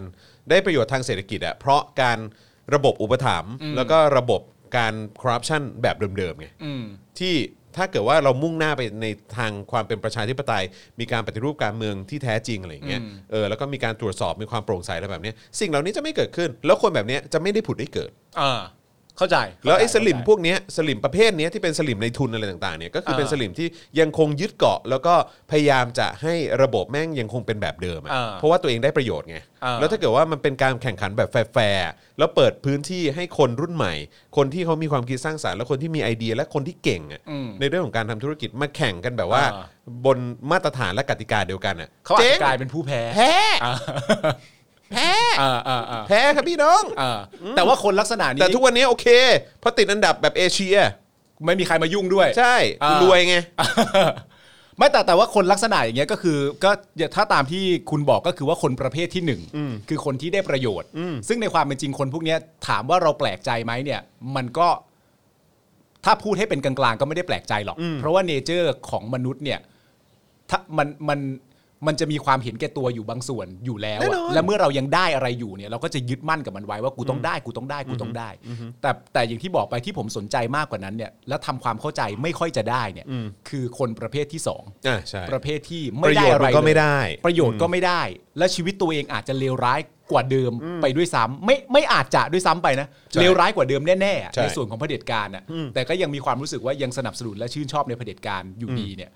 อันเนี้ยแปลกกว่า แปลกมากครับ เออ แปลกมากครับผมนะฮะอ่าโอเค อ่ะกลับมาเรื่องแมลงสาบครั เรา บ โยงไปหลายเรื่องนะครับ เดี๋ยวกลับมาเรื่องแมลงสาบกันหน่อยแล้วกันนะครับ ฟังกันนิดนึงนะฮะอยากจะรู้ว่าแม่งจะมีโอกาสแบบว่าลืมตาอ้าปาก หรือว่าพอจะมีอนาคตที่แบบว่าพอจะยังยื้อชีวิตรอดอยู่ไปได้ไหมสำหรับ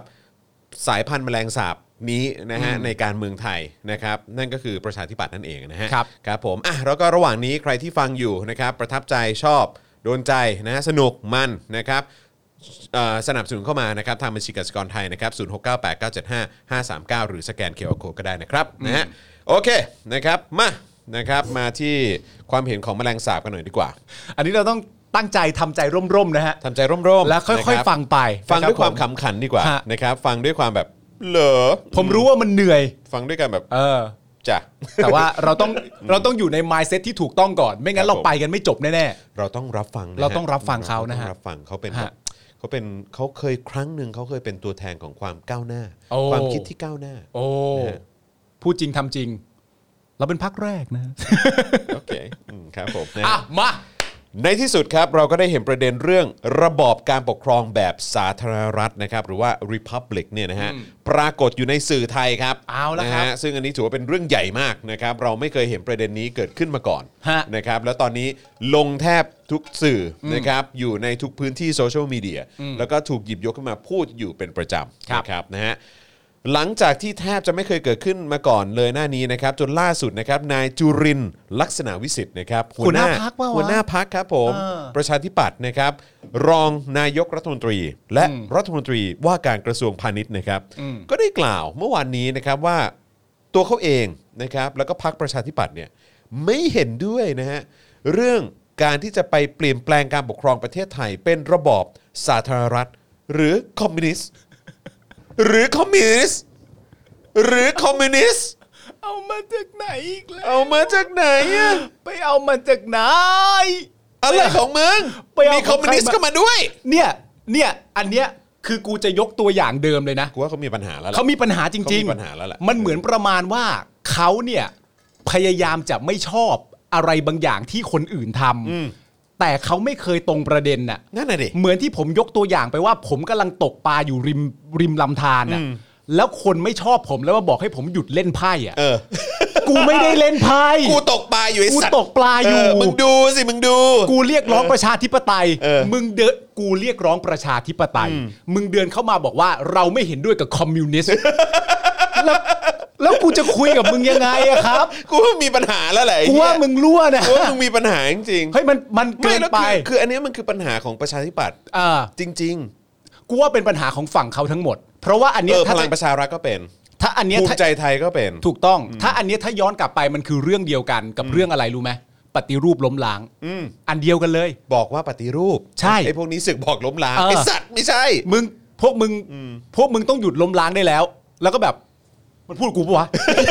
กูวะ กูเปล่า มันพูดกูปะวะ เออ พูดกับกูเหรอ เออ โอ้โหแล้วก็คิดในใจ เออ โอ้โหต้องอธิบายกันยาว เอ เลย อปฏิรูปไม่ได้เท่ากับล้มล้าง นะครับ เออ แต่คุณเข้าใจว่าปฏิรูปเท่ากับล้มล้าง เออ ซึ่งมันไม่ใช่ เออ ไอ้ซ่าครับผม อ่าคอมมิวนิสต์ เหมือน อะไร เหมือนกับอันนี้เขาเรียกร้องประชาธิปไตย เออ เขาไม่ได้เรียกร้องคอมมิวนิสต์ ครับผม เออครับผมนะฮะ ไอ้เหี้ย จุรินทร์เนี่ยกล่าวว่าตนแล้วก็พักเนี่ยมีจุดยืนชัดเจน เออ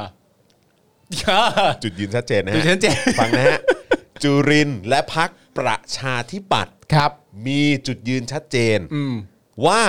ประเทศไทย อืม ต้องปกครองด้วยระบอบประชาธิปไตย อันมีพระมหากษัตริย์ทรงเป็นประมุขเท่านั้น สบายแล้ว สบายแล้ว สบายแล้วนะเว้ ค ย รับผมแต่ยึดอำนาจนี่เงียบกริบนะ ไม่ไม่ไม่ไม่แต่ว่าถ้าเขาเห็นด้วยอ่ะกับการปกครองในระบอบประชาธิปไตยอ่ะ อืม พวกเราสบายแล้วนะเว้ย ทำไมฮะ แปลว่าณตอนนี้เนี่ยประชาชนที่ออกมาเรียกร้องสิทธิเสรีภาพและประชาธิปไตยเนี่ย ได้ประชาธิปัตย์เป็นพวกแล้วนะ เป็นเป็นเหมือนเป็นเอ่อเขาเรียกว่าอะไรเป็นเป็นแบ็คให้หรอ เป็นแบ็คให้แล้ว เป็นแบ็คให้เหรอฮะ ก็เขาพูดชัดเจน เขา ว่า พูด เขา อย่าง ส เงี้ย นับ เหรอ ส ฮะ นุนน่ะ อ๋อเหรอฮะ แสดงว่าคำพูดพวกนี้คือเขากำลังสนับสนุนม็อบที่ออกมาเรียกร้องประชาธิปไตยอยู่ นี่ตายแล้วเราต้องมองเขาใหม่ มองเขาใหม่แล้ว อย่าไปตีความเขาในแง่ร้า เรา ย ต้องมองเขาใหม่นะเนี่ย เฮ้ยคุณผู้ชมครับ คุณผู้ชมฮะ เรามาร่วมดีใจไปด้วยกันดีไหมครับ ประชาธิปัตย์ ณตอนนี้ม็อบประชาชนได้ประชาธิปัตย์เป็นพวกแล้ว ต้องมองในแง่ดีจังเลยอะ นี่ แต่ผมว่าคุณจะเปลี่ยนความความคิด ทำไมวะ เพราะว่าในประโยคต่อไปที่เขาพูดเนี่ยเขา ครับ พูดว่าโอเคเขาสนับสนุนใช่ไหม อ่า แล้วก็บอกว่าประเทศไทยต้องปกครองโดยระบอบประชาธิปไตยอันมีพระมหากษัตริย์ทรงเป็นประมุขเท่านั้น อ่า เพราะเรื่องนี้เป็นสิ่งที่กำหนดไว้ในรัฐธรรมนูญทุกฉบับชัดเจน ก็ใช่ เข้าใจไหมฮะ เข้าใจ ทุกฉบับชัดเจน อ่าอ่า เออ แล้วมึงหายไปไหนมา ได้ไง มึงหายไปไหนมาทุกฉบั บ ที่โดนฉีกไปอ่ะไอสัตว์เออมึงหายหัวไปไหนมา มึงบอกว่าเรื่องนี้เป็นสิ่งที่กำหนดไว้ในรัฐธรรมนูญนะ เพราะฉะนั้นเนี่ยเรายึดถือทางนี้เท่านั้น แต่เวลายึดอำนาจหายหัวไปหมดเลย ก็โดนฉีกไปแล้วไง เออหายหายไปเป็นจุลินทรีย์เลย แลคโตบาซิลัส แลคโตบาซิลัส เอ้ยอย่าเลยสงสาร สงสาร สง ค สา รับผม จุลินทรีย์ อ๋อเหรอวะ แล้วบอกว่าต้องไม่ไปเปลี่ยนแปลงแก้ไขใด ๆ ทั้งสิ้น เอาเหรอ ไม่ต้องเปลี่ยนแปลงแก้ไขด้วยเหรอ ไม่ต้องเปลี่ยนแปลงใดๆทั้ง ฉีก สิ้ แม่ น งเลยเหรอ ฉีกกับแก้ไขมีค่าอาจจะไม่เท่ากัน อ๋อเออว่ะเขาคงไม่โอเคกับการแก้ไข เหมือนที่กูบอกไงนะ ตอนนี้สิ่งที่เกิดขึ้นในสังคมก็คืออฉีกง่ายร่างใหม่ยาก อ่า เออ I เขาอาจจะ see มาทรงนี้ I see อ่า I see I see เพราะฉะนั้นคือแบบว่า แก้ไม่ได้แต่ถ้าฉีกก็โอเคอะโอเค ฉีกได้ฉีกได้ เออ ไม่ดีก็ฉีกไป ฉีกได้เพราะเดี๋ยวท้ายสุดเราก็เดี๋ยวเดี๋ยวไปดีลกับเขาได้ เออ เดี๋ยวพักเราก็ได้ประโยชน์เองแหละ โถ่ ครับผมนะฮะ พวกกูเคยเลือกข้างไม่ถูกที่ไหนอะ เออครับผมนะฮะนอกจากนี้นะครับนายจูรินนะฮะก็ยังได้พูดถึงประเด็นการยกเลิกมาตรา 112 ด้วยนะครับ อ่า ว่าทุกประเทศในโลกเนี่ยก็ต้องมีกฎหมายที่คุ้มครองประมุขของประเทศด้วยกันทั้งสิ้น ใครครับผม นะฮะโดยกฎหมายมาตรา 112 เนี่ยก็เป็นมาตราหนึ่งสำหรับประเทศไทยที่คุ้มครอง แล้วก็ปกป้องประมุขของประเทศไทยของเรา ครับ เช่นเดียวกับทุกประเทศในโลก ครับ อ่านใหม่อีกครั้งหนึ่งอะขอชัด ได้ครับผม อ่า จูรินทร์พูด ครั ถึ บ งประเด็นเรื่องของการยกเลิกมาตรา1นึนะครับว่าทุกประเทศในโลกตั้งใจฟังนะฮะ อ่า ทุกประเทศในโลกก็ต้องมีกฎหมายที่คุ้มครองประมุขของประเทศด้วยกันทั้งสิ้น ๆ อืม โดยกฎหมายมาตรา1นึเนี่ยก็เป็นมาตราหนึ่งสำหรับประเทศไทยที่คุ้มครองหรือว่าปกป้องประมุขของประเทศของเรา อืม เช่นเดียวกันกับทุกประเทศในโลกนี้ คำพูดนี้สำคัญมากเลยฮะ ครับผม เช่นเดียวกันกับทุกประเทศในโลกนี้ นี่คือคุณจุรินทร์นะ อ่าจูรินทร์พูด แล้วก่อนหน้านี้เนี่ยก็เคยมีหมอวรงค์ลั่น อ่าใช่ ตอนที่สัมภาษณ์ ครั กับบ คุณโจนาธาน เฮดอืม เออที่พูดว่าถ้าเกิดว่ามีใครพูดในแง่ของไม่ดีถึงพระราชินีของอังกฤษ ก็คงจะต้องโดนเข้าคุกเหมือนกัน ใช่ แสดงว่าเหล่านี้คือ mindset mindset ของคนพวกนี้ เหล่านี้คือระบบรูปแบบความคิดว่าที่ไหนๆที่มีระบอบที่ยังมีกษัตริย์ปกครองอยู่ในประเทศ หรือ เนี่ย หรือพูดถึงแค่ประมุขของประเทศก็ได้ ประมุขของประเทศก็ได้ จะเป็นตำแหน่งไหนก็ว่ากันไป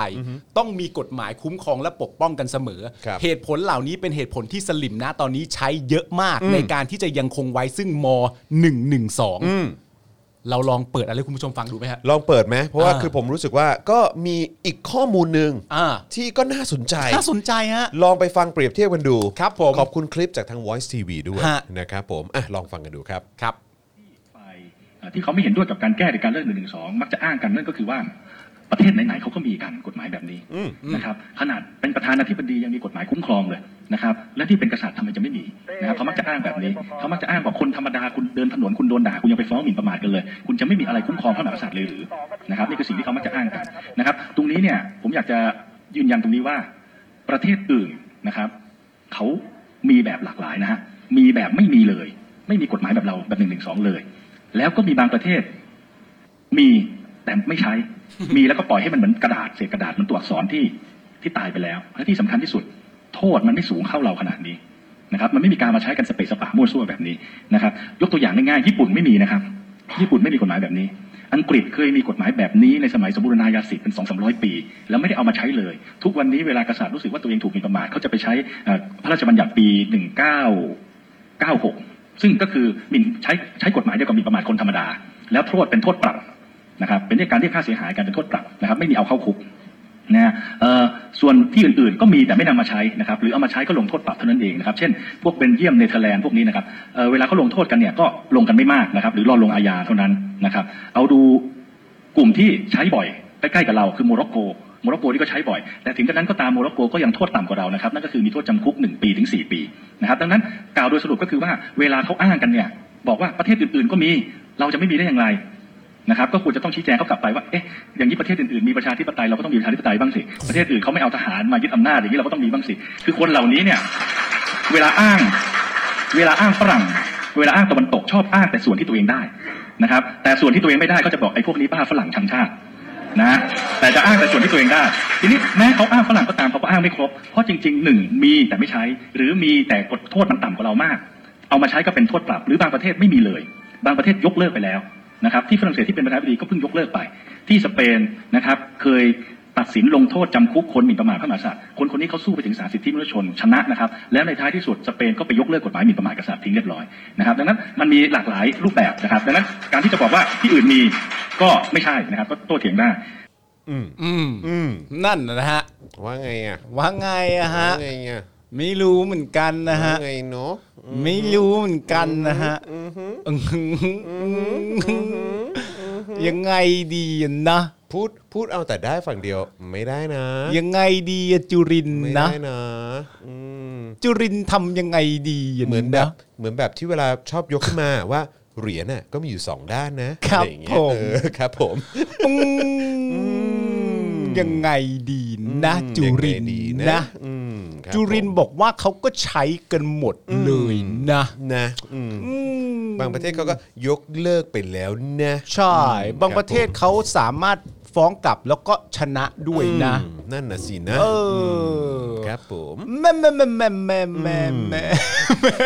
ก็แล้วแต่จุรินทร์แล้วกันนะ ก็แล้วแต่จุรินทร์แล้วกัน นะครับ นะ นะอย่างที่บอกไปคนเราอ่ะนะ อืม จะเลือกเรียนรู้หรือว่าเลือกไม่เรียนรู้นะจะเลือกโง่แล้วก็ฉลาดขึ้น ชอ หรือว่าจะจบแค่ว่าเฮีย ชอ ก็แล้วแต่นะค แล้ รับ ว ผม แต่จุรินทร์เลือกเลยนะ ครับผม อย่างแรกก็ต้องขอโทษคุณผู้ชมก่อนนะครับ ที่เปิดคลิปปียบุตรขึ้นมา ผมรู้คุณผู้ชมคงไม่ชอบเขาหรอก บูดอะเอาบูดมาทำไม เอาบูด เอาบูดมาทำไม บูดนะ อืมนะฮะ โถเอ้ย อ่ะโอเค จุรินทร์เขายังพูดไม่จบแค่นี้ เอ้า จุลินยังมีต่อ อืมนะ อ่าฟังฟังข้ออื่น ฟังข้อ อ่ะ อื่น มามาฟังต่อยหน่อย ฟัง นะ ฟังได้ มาต่อย ฟังได้ เออนะครับสำหรับประเด็นเรื่องสสร 200 คนเนี่ยเมื่อสื่อถามว่าควรมาจากการเลือกตั้งทั้งหมดหรือไม่นะฮะจึงได้คำตอบว่าเป็นหน้าที่ของกรรมาธิการวิสามันแก้ไขรัฐธรรมนูญที่จะเป็นคนกำหนด ขณะนี้แก้รัฐธรรมนูญผ่านการรับหลักการวาระทีหนึ่งแล้ว และอยู่ในวาระที่ 2 กรรมาธิการที่จะเป็นผู้พิจารณาก่อนนำกลับมาพิจารณาใหญ่ในรัฐสภาใหญ่อีกครั้งหนึ่ง อืม โดยนายจุรินทร์มองว่าไม่ว่าสสรเนี่ยจะจำนวน 200 คนนี้นะครับจะมาจากการเลือกตั้งทั้งหมด หรือผสมกับกับการสรรหานะฮะก็มีข้อดีแล้วก็ข้อด้อยด้วยกันทั้งสองแบบ อืม ถ้ามาจากเกินการเลือกตั้งทั้งหมดเนี่ย อ่า ก็อาจจะอ้างได้ว่าประชาชนเป็นผู้เลือกมาเอ้า ทำไมต้องอ้างวะ ทำไมต้องอ้างวะเออ อ้าง นะครั ทำ บ ไมวะ นี่แล้วเขาบอกว่าแต่อาจมีจุดอ่อน อ่า เพราะถ้าผลการเลือกตั้งออกมา แล้วส่วนมากเป็นผู้ที่มีผลประโยชน์อยู่กับพรรคการเมือง หรือมีเส้นสายทางการเมือง สุดท้ายอาจจะกลายเป็นลักษณะ สภาผัวเมียเหมือนเหมือนที่เคยเกิดขึ้น กับวุฒิสมาชิก และสภาผู้แทนราษฎรในอดีตได้ ไอสัตว์ไอสัตว์ ลูกบ้าปะเนี่ยลั่นอีกแล้ววะ อะไรของมึงเนี่ย โอ้ยเบื่อแล้วนะ โอ้โหสภาผัวสภาเมียบุกนี่มาอีกแล้วครับผม ไม่อยากจะฟังแล้วนะ ไม่ออริจิเลยอ่ะ โถ่เอ้ย ครับผม นอกจากนี้นะ คนบ้าบอกอ่ะต่อต่อต่อต่อ จุลินเขายังกล่าวอีกนะครับว่าแนวทางการยกร่างสสรด้วยเนี่ยเอ่อตนเห็นว่าจะต้องมีสสรยกร่างขึ้นมาใหม่นะแต่ต้องไม่ไปแตะหมวด1กับหมวด2นะครับ ๋อชัดเจนเขาชัดเจนเรื่องนี้ ว่า อ ถ้า ยู่แล้เกิด ว ไปแตะหมวด1หมวด2เนี่ยเป็นการแก้ไขเปลี่ยนแปลงระบอบการปกครองไปเป็นสาธารณรัฐ หรือคอมมิวนิสต์ นะฮะซึ่งไม่ควรจะท ไม่ควรนะครับ ไม่ควรนะครับ ำครับผม จบย่างจุลิน ยัง จุเหี่ยวโอ้โหพูดยาวจังวะ กล่าวได้ว่าท่าทีนะฮะของการไม่เห็นด้วยกับการแก้รัฐธรรมนูญหมวด1หมวด2ของจุรินทร์เนี่ยเป็นไปในทางเดียวกันกับกลุ่มพรรคร่วมรัฐบาล แล้วก็เหล่าสวนะครับ โอ้โห ผมนะที่ไม่ต้องการให้มีการแตะต้องโดยเฉพาะส่วนที่เกี่ยวข้องกับพระมหากษัตริย์ด้วย ก็คือหมวดหนึ่งหมวดสองนั่นแหละครับ ใช่นะครับนะฮะอ่ะโอเคก็ก็ประมาณนี้แหละ นะครับผม ชอบอ่ะ ชอบเขาอ่ะไอ้เหี้ย มึงชอบจุรินทร์เหรอ โอ้ยกูรัก มึงชอบจุรินทร์เหรอเนี่ย ไม่ไม่ไม่ไม่ไม่ไม่แต่ว่าในความเป็นจริงอ่ะ กูเออว่ะ เออ พอย้อนกลับมามองตัวเองเออบางที เออ คนเราก็ไม่เห็นตัวเองจริงนะครับ ผม เพราะกูสามารถพูดแซวมึงได้ว่าตอนที่ เออ มึงเคยเลือกประชาธิปัตย์แล้วกูไล่ให้มึงออกจากรายการตัวเองอ่ะ เออเออ แต่ในความเป็นจริงกูก็เป็นคนเดียวกันที่เคยบอกมึงกับอาจารย์แบงค์ เออ และคุณผู้ชมว่า เออ ตอนที่เขาเลือกหลังจากที่อภิสิทธิ์ออกไปเสร็จเรียบร้อยแล้วอ่ะ เออ แล้วเป็นจุลินอ่ะ เออ กูก็บอกจุลินไม่น่าทำ เออกูผิดเองอ่ะไอ้เฮียกูเข้าใจละกูขอโทษกูขอโท ษ มันเหมือนแบบอารมณ์แบบเข้าใจปะคือ คืออันนี้อันนี้มันไม่ใช่คำเออมันมันมันไม่ใช่คำชมนะฮะเข้าใจปะ ครับเข้าใจ ไม่ไม่คือหมายความว่าคือเหมือนแบบประมาณว่า คือยังไงเราก็ไม่ชอบขี้อ่ะซึ่งเราเปรียบเทียบในลักษณะนี้ว่าคนคนนี้แม่งเหมือนขี้อ่ะ อืม หรือว่าพักนี้แม่งเหมือนขี้อ่ะ อืม เออใช่ไหมซึ่งเราก็จะไม่มีทางที่แบบเอ้ยกูชอบขี้ อ่า ขี้มันหอมดีไม่ใช่ เป็นไปไม่ได้อยู่ ไม่ แล้ มี ว วัน อ่า ไม่มีวันไม่มี อ่า วัน เพราะได้ค้นพบแล้วว่าขี้แม่งเหม็นขี้แม่งสกปรกเป็นแหล่งแบบแบบ เชื้อโรค เชื้อ เชื้อโรคเต็มไปหมดเลยอะไรอย่างเงี้ย อืม เออ นะฮะ แต่ว่าไอ้คำพูดที่อยากที่อยากจะให้เขาเนี่ยก็คือว่าแม่งเหม็นดีว่ะ ก็คือหมายความว่า ขี้เนี่ยแม่งเหม็นมากอะ เออ แต่ว่าไม่ใช่คำชมนะฮะ เออ แต่คือเป็นการ บงทีเราก็ชมขี้ตัวเองอย่างนี้ เอ ป่ะ อเป็นการเปรียบเทียบว่า แต่ว่าอุ้ยวันนี้ขี้มัน เอ ก็ อ สุขภาพดี แบบว้าว อย่างเงี้ย แบ เหบรอ เป็นขี้ ไม่ใช่ ที่ ไม่ใช่ไม่ใช่ เป็นขี้ ไม่ใช่ ที่มี อ๋อ คุณภาพมากเลยนะเป็นขี้ที่เหม็นมากแต่คือ แม่งก็คือขี้และสกปรกแล้วก็เหม็นแล้วก็น่ารังเกียจวันยันค่ำอ่ะ นี่คุณผู้ชมกินข้าวอยู่ป่ะฮะ ครับผม ขออภัยจริง นี่ไง RIP คนกินข้าว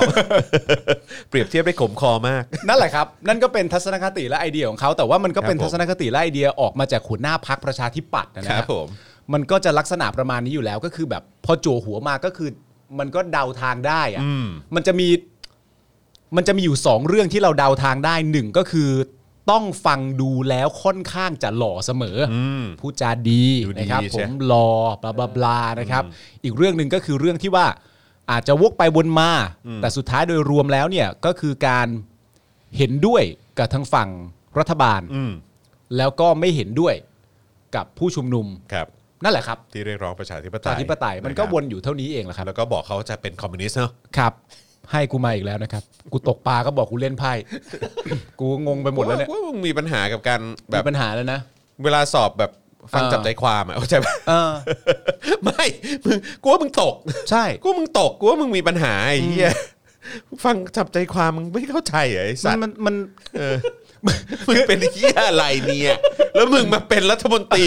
รัฐมนตรีพาณิชย์ไอ้เหี้ยเป็นรองนายกด้วยแล้วมึงมึงน่าจะสอบตกการฟังจับใจความอ่ะ ซึ่งมันเป็นมันเป็น หรือ ทัก การ ษะ วิ ที่ เค สำ ราะ คัญ ห์ นะ แยก เว้ย แยะ แล้วแบบว่าคนที่จะมาอยู่ เออ ในตำแหน่งแบบเนี้ยไอ้สัตว์มึง เออ มีปัญหาจริงๆนะเนี่ย แต่ผมว่าอันนี้มันเป็นจุดบอดของพรรคประชาธิปัตย์นะ เออ เพราะเวลาแบบ ทำไม เขาเปลี่ยนเปลี่ยนหัวหน้าพักแบบกลางคันอ่ะ เออ เออ มันจะได้คนมาแบบลวกๆอ่ะเหมือน เออ ตอนนั้น เออ มีอยู่ทีนึงผมที่ผมจำได้สมัยบัญญัติบรรทัดฐานเป็น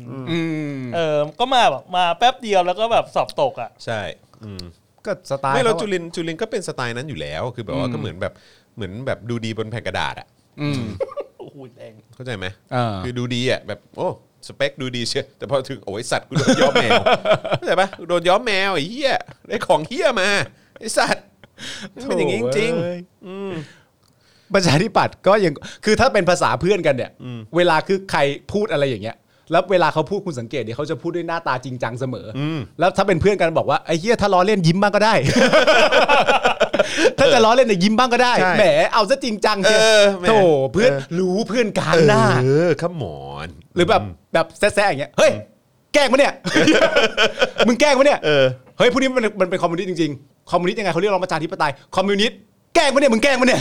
ใช่ คือแบบหลาย ๆ ครั้งผมคุยกับคนพักนี้นะ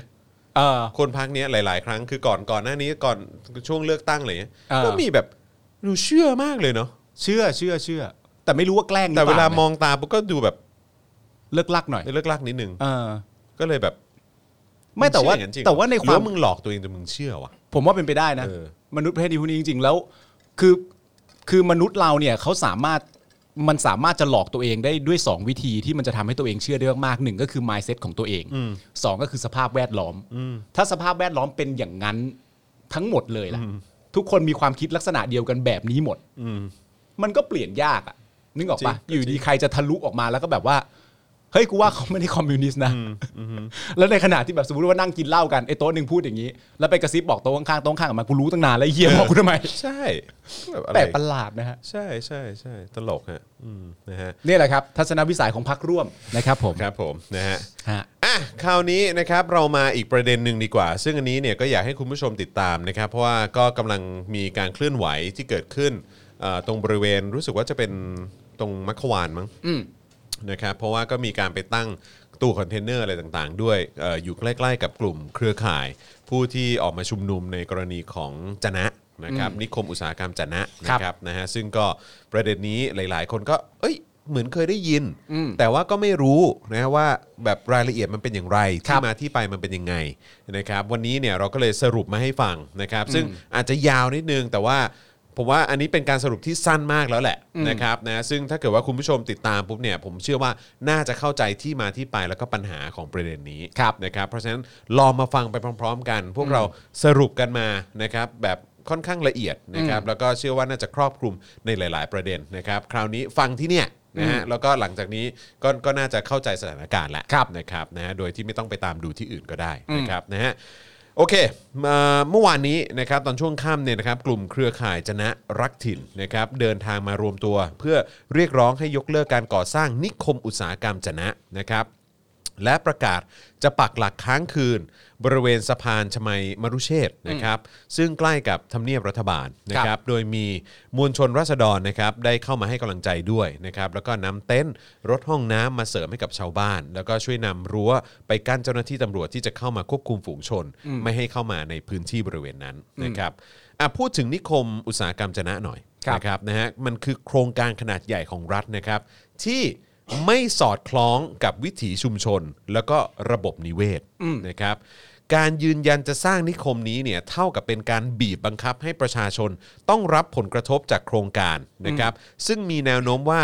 นอกจากจะเป็นการก่อสร้างขนาดใหญ่ที่เกินความจำเป็นแล้วเนี่ยนะครับ ยังเป็นไปได้สูงด้วยนะครับว่า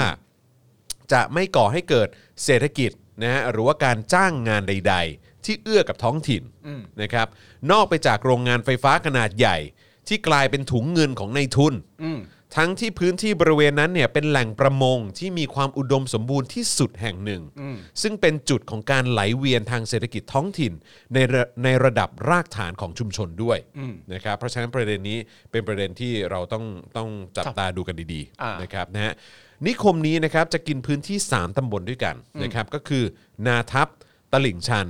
แล้วก็สกอมนะครับของอำเภอจะนะนั่นเองนะครับ ซึ่งชาวบ้านจำนวนมากไม่เห็นด้วย ทั้งในเรื่องวิถีชีวิตที่จะเปลี่ยนไป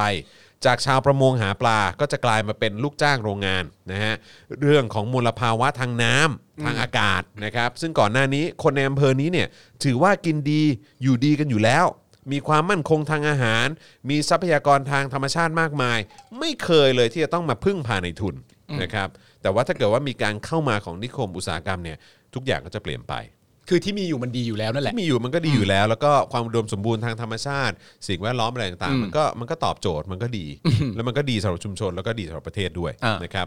นอกจากนั้นนะครับยังมีรายงานว่าโครงการนี้เนี่ยได้นำมาสู่การคุกคามของเจ้าหน้าที่รัฐต่อชาวบ้านนะครับเมื่อมีการแสดงจุดยืนคัดค้าน โครงการนิคมอุตสาหกรรมเนี่ยนะฮะสุดท้ายแล้วเนี่ยนะครับเมื่อเดือนกันยายนที่ผ่านมาสออบต ผู้มีบทบาทหลักในการผลักดันโครงการเนี่ยก็ได้เปลี่ยนสีผังเมืองจังหวัดสงขลานะครับจากที่มีแต่พื้นที่สีเขียวสำหรับการเกษตรเนี่ยก็ให้หลายพื้นที่เนี่ยเป็นพื้นที่สีม่วงสำหรับทำอุตสาหกรรมได้สำเร็จครับนะฮะคืออยู่ดีๆก็มาเปลี่ยนซะอย่างนั้นน่ะนะครับ โดยมติที่ประชุมท่ามกลางเสียงเรียกร้องต่อต้านของชาวบ้านเนี่ยนะครับ อ้างผลจากเวทีรับฟังความเห็นประชาชนที่จัดขึ้นในวันที่ 11 กรกฎาคมที่จัดขึ้นก่อนหน้านั้น ทั้งๆทที่เวทีดังกล่าวเนี่ยมีการใช้กำลังตำรวจแล้วก็ทหารนะฮะมีการใช้กำลังตำรวจและทหารนะครับ ดูแลพื้นที่นะฮะอย่างเข้มงวดนับพันนาย ใช้ตำรวจแล้วก็ใช้ทหารด้วยนะคุณผู้ชมนะฮะในการดูแลพื้นที่ของการทำเวทีรับฟังประชาชนเนี่ยเป็นพันนายเลยนะฮะ ก็แสดงว่าไม่ใช่เรื่องเล็กนะ ใช่ ก็จริงจังนะ เอาทหารเข้ามาคุมเลยนะ เออ และปิดกั้นไม่ให้ผู้ที่คัดค้านโครงการ เข้าร่วมแสดงความเห็นบนเวทีนั้น เอาเอา เอา เอ้า นะครับนะฮะตัวแทนผู้ชุมนุมครับกลุ่มเครือข่ายจนะรักถิ่นนะครับได้ปราศัยว่านะการที่มาชุมนุมในวันนี้เนี่ยนะก็เพื่ออยากจะให้รัฐบาลฟังเสียงของชาวบ้านบ้าง เนื่องจากชาวบ้านในพื้นที่เนี่ยไม่ต้องการนิคมอุตสาหกรรม เนื่องจากมันเป็นการสร้างมลพิษในพื้นที่ โดยยืนยันว่าไม่ต้องการให้รัฐบาลเปลี่ยนพื้นที่สีเขียวเนี่ยเป็นพื้นที่สีม่วงนะอย่างที่สอบตเขาได้ทำไปนะค ครั รับ บ กลุ่มเครือข่ายจนะรักถิ่นกล่าวว่า เหตุผลที่ไปหน้าทำเนียบ เพราะที่นั่นเนี่ยคือศูนย์กลางอำนาจศักดินา ที่อนุมัติโครงการนี้โดยมิชอบ การขึ้นกรุงเทพในครั้งนี้เนี่ยชาวจนะตั้งใจจะสื่อสารกับพี่น้องคนไทยทั้งประเทศ ให้เห็นถึงความไม่ชอบธรรมของระบอบอำนาจนิยมที่เป็นอยู่ ให้เห็นถึงเครือข่ายชนชั้นนำที่มุ่งเขมือบทรัพยากรของชาติ โดยไม่เคยเห็นหัวชาวบ้าน และให้คนไทยทุกคนร่วมกันปกป้องแผ่นดิน จากระบอบเผด็จการอำนาจนิยมของประยุทธ์และประวิทย์ครับ ชัดเจน ชัดเจนเลยว่า ชี้ตัวด้วย ประยุทธ์และประวิทย์เลยนะครับ ชี้ตัวด้วย นะฮะ ตู่ป้อมเลยเหรอ ตู่ป้อมเลยครับ โอ้ ผ โห มนะฮะสถานการณ์เมื่อคืนนี้นะครับที่มีตู้คอนเทนเนอร์ แล้วก็รั้วลวดหนามกั้นสะพานชมัยมารุเชษฐ์นะครับชาวบ้านจึงต้องปักหลักอยู่ที่นั่น ซึ่งต้องติดตามอย่างใกล้ชิดนะครับว่าต่อไปเนี่ยนะครับรัฐบาลจะเข้าสลายกลุ่ม ชาวบ้านเอ่ออหรือไม่นะครับก็ต้องดูกันต่อไปนะครับ คุณไผ่ดาวดินนะครับก็เป็นหนึ่งในผู้ที่ขึ้นปราศัย แล้วก็ให้กำลังใจชาวบ้าน แล้วก็กล่าวว่าปัญหาต่างๆเนี่ยคือเรื่องเดียวกัน และการต่อสู้ของพี่น้องจะนะโดดเดี่ยวมานาน เออ ครั้งนี้เป็นนิมิตหมายที่ดีนะครับที่ทุกคนจะได้ออกมาพูด เพื่อให้เกิดการแก้ไขปัญหาร่วมกัน เพราะทุกอย่างคือปัญหาที่เกิดจากรัฐธรรมนูญนะครับ ถ้าการเมืองดีพี่น้องจะนะเนี่ยจะไม่ต้องมารวมตัวกันที่นี่ แต่เพราะศูนย์รวมอำนาจมันอยู่ที่เนี่ยนะฮะถ้ารัฐกระจายอำนาจ พี่น้องชาวจะนะจะได้ต่อสู้นะฮะอยู่ที่บ้านของตัวเอง อย่างไรก็ดีการที่รัฐเอาลวดหนามแล้วก็ตู้คอนเทนเนอร์มากั้นประชาชนเนี่ยหมายถึงการไม่เปิดรับฟังเสียงแล้วก็ปัญหาของประชาชน อ๋อสัญลักษณ์มันแน่นอนอยู่แล้ว ซึ่งมัคนรับ ชัดเจนแล้วก็ ฮะ ใช่เลยถูกต้องครับผมนะฮะ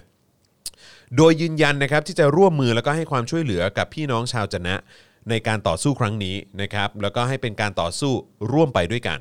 หากรัฐบาลไม่ทำตามข้อเรียกร้องของพี่น้องจะนะ ทีมราษฎรจะออกมาต่อสู้ด้วย เออ นะครับผมนะฮะแล้วก็อย่างที่บอกไปนะครับว่าช่วง6โมงเย็นถึง 2 ทุ่มวันนี้นะครับที่เรากำลังจัดกันอยู่เนี่ยนะครับ ก็จะมีการจัดเวทีเสวนากันหน้าทำเนียบนะครับ ชื่อการเสวนาว่า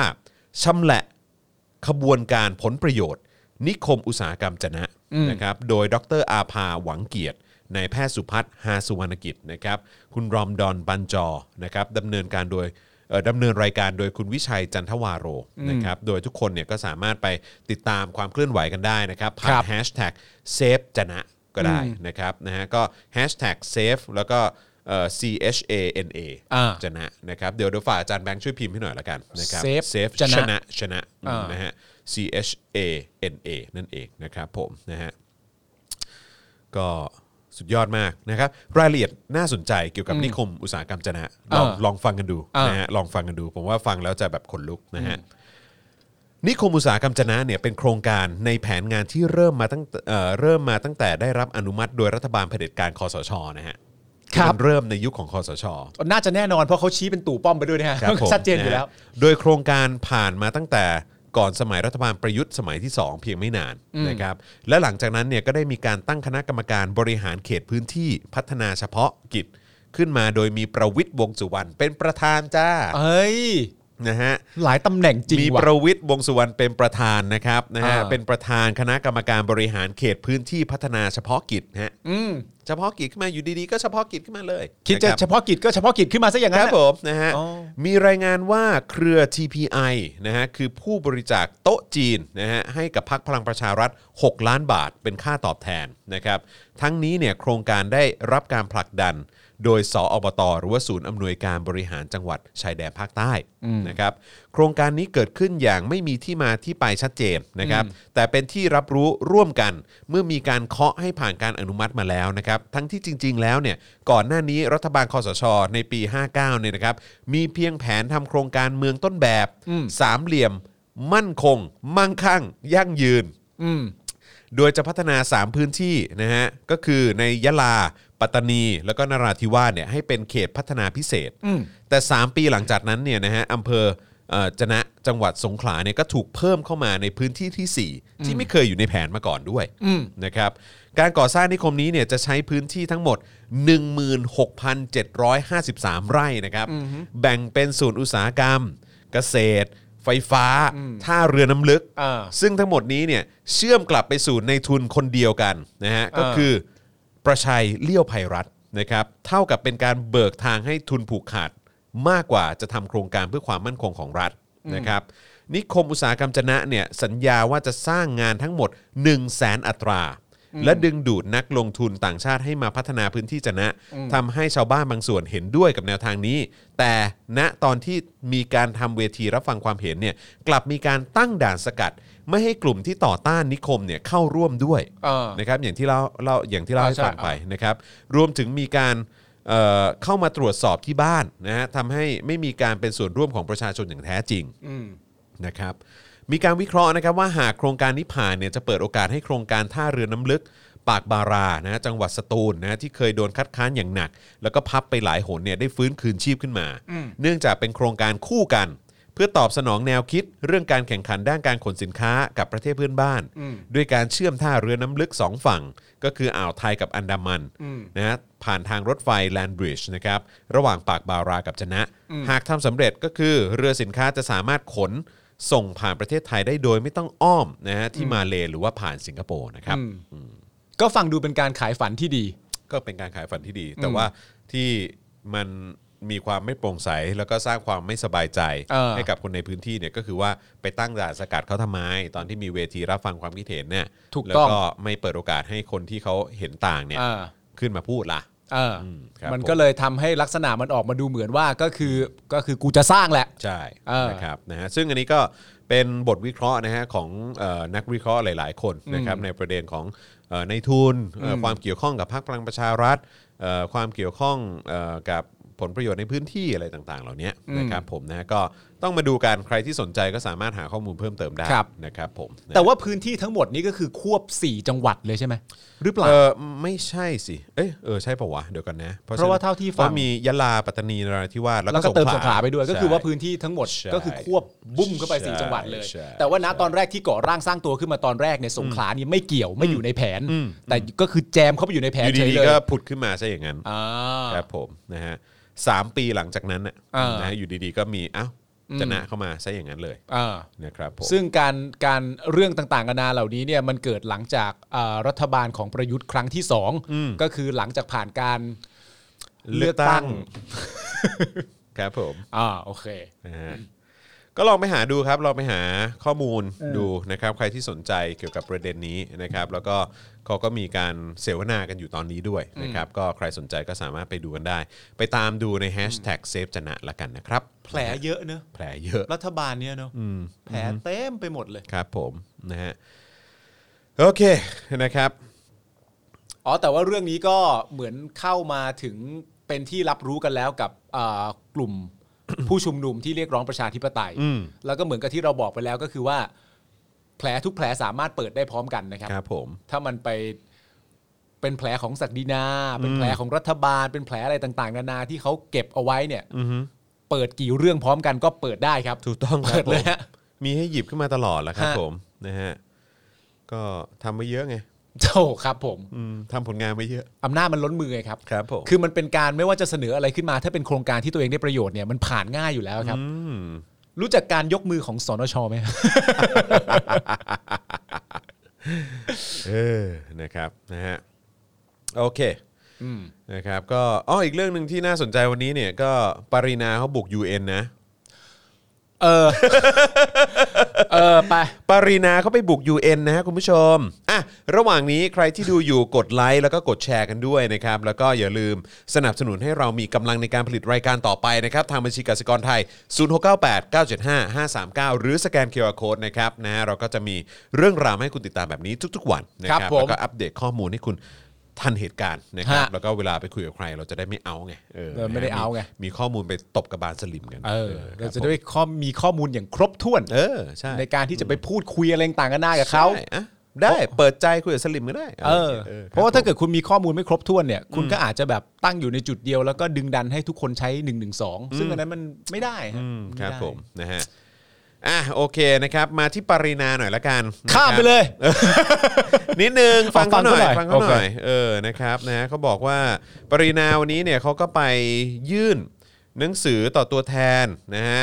เอ่อสำนักงานสหประชาชาติหรือว่า UN ประจำประเทศไทย เพื่อคัดค้านการก้าวล่วงอำนาจอธิปไตยของไทย ครับ และเสนอข้อเท็จจริงเกี่ยวกับการชุมนุมของคณะราษฎร รวมถึงปกป้องประมวลกฎหมายอาญามาตรา 112 เดี๋ยวนะ ฮ เสนอข้อเท็จจริงด้วยเหรอ เสนอข้อเท็จจริง ของการออกมารวมตัวกันของม็อบอย่างเงี้ยเหรอ ใช่ซึ่งผมรู้สึกว่าถ้าเป็นข้อมูลจากทางคุณปรินาต้องเป็นข้อเท็จจริงแน่เลยครับ โอ้ยอยู่แล้วนี่ครับ อยู่แล้วครับผม สอสอผู้ทรงเกียรตินะฮะ โอ้ยครับ โถ อืมนะฮะ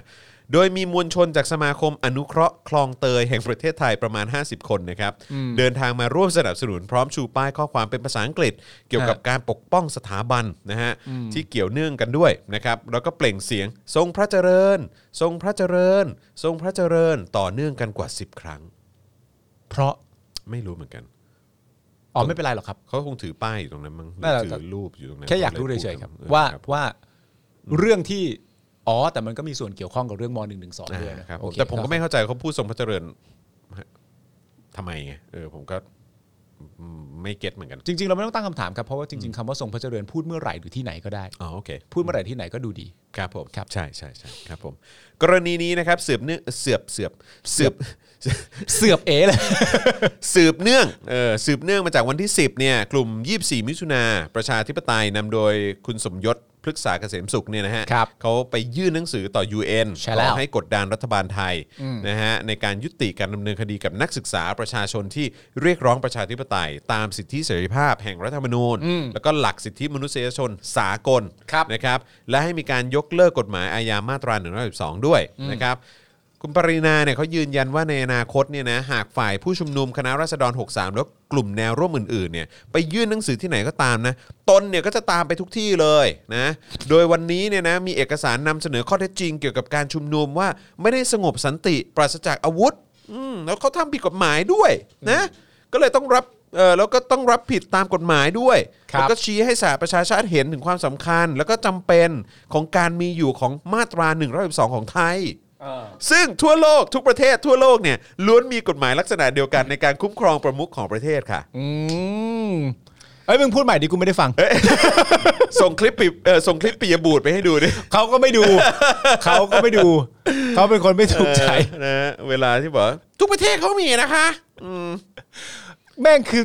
ทุกประเทศเขามีค่ะ แล้วเนี่ยคือนึกไม่ออกป่ะว่าไอ้จังหวะอย่างเงี้ยไม่ค่อยมีคนมาตอบอ่ะ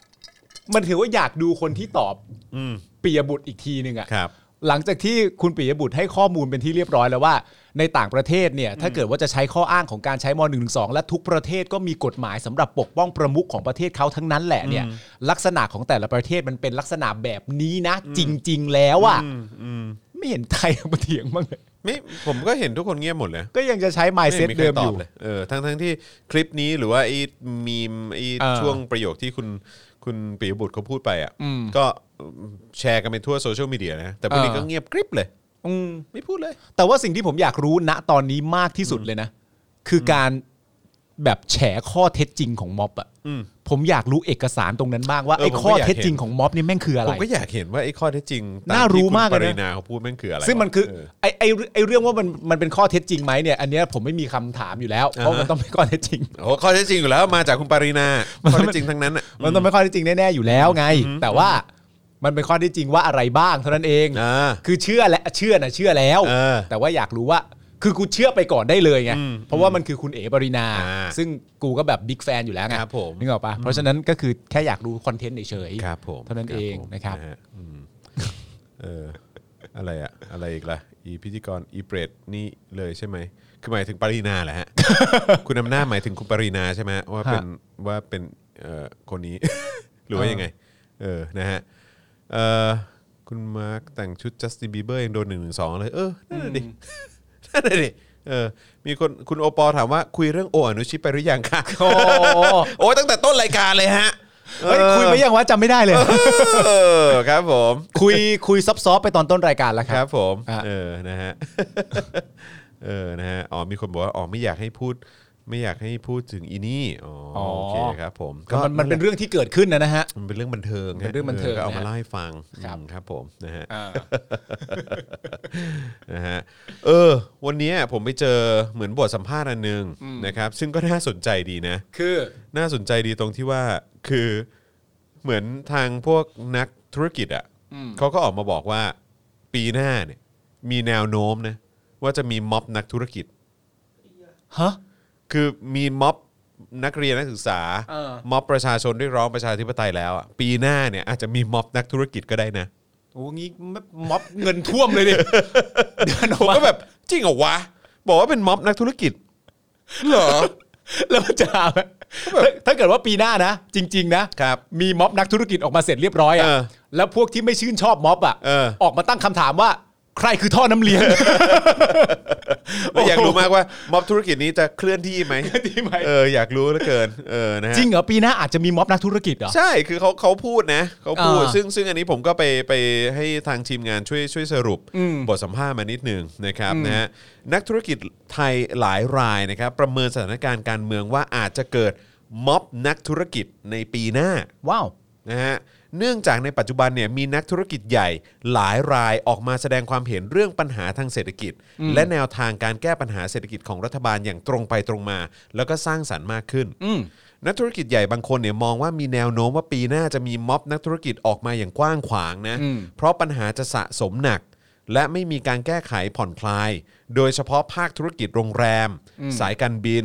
การท่องเที่ยว และอุตสาหกรรมอื่นๆนะครับเพราะว่าจะมีคนตกงานเดือดร้อน แล้วก็ไม่มีทางออกจนต้องไปม็อบกัน ครับ ในขณะที่นักธุรกิจและก็เจ้าของกิจการรายใหญ่จำนวนมาก ได้ขึ้นเวที ชุมนุมสิทธิ์เก่า คณะวิศวกรรมศาสตร์จุฬาลงกรณ์มหาวิทยาลัย เมื่อวันที่ 1 ธันวาคมที่ผ่านมา แล้วก็ได้แนะแนวทางแก้ปัญหาเศรษฐกิจไว้หลากหลายแนวทางนะครับ อย่างคุณดนุชาเอ่อพิชยนันท์นะครับเลขาธิการสภาพัฒน์นะฮะเอ่อมองว่าประเทศไทยมีปัจจัยเสี่ยง 3 ด้านก็คือปัญหาแรงงานนะฮะที่มีการลดเวลาทำงานของแรงงานลงนะฮะการจ้างงานน้อยลง หนี้ครัวหนี้หนี้ครัวเรือนสูงนะฮะอัตราแลกเปลี่ยนบาทเอ่อเงินบาทเนี่ยก็แข็งค่ามากขึ้น ส่งผลต่อโครงสร้างเศรษฐกิจ แล้วก็ธุรกิจของไทย อืม นะครับอันนี้คือปัญหาหนึ่งที่ ครับ ทางตัวแทนสภาพัฒน์บอกมานะครับขณะที่นายปิติตันทกเกษมนะครับประธานเจ้าหน้าที่บริหารธนาคารฐานไทยหรือ TMB เนี่ยนะฮะซึ่งปัจจุบันอยู่ในคณะที่ปรึกษาเศรษฐกิจของนายกด้วยนะฮะ อ๋อเหรอ เป็นสิทธิ์เก่าคณะวิศวกรรมศาสตร์จุฬาลงกรณ์ก็เป็นอีกคนหนึ่งที่บอกว่าเศรษฐกิจไทยเนี่ยสิ้นสุดทางเลื่อนแล้ว เพราะว่าเพราะมองว่า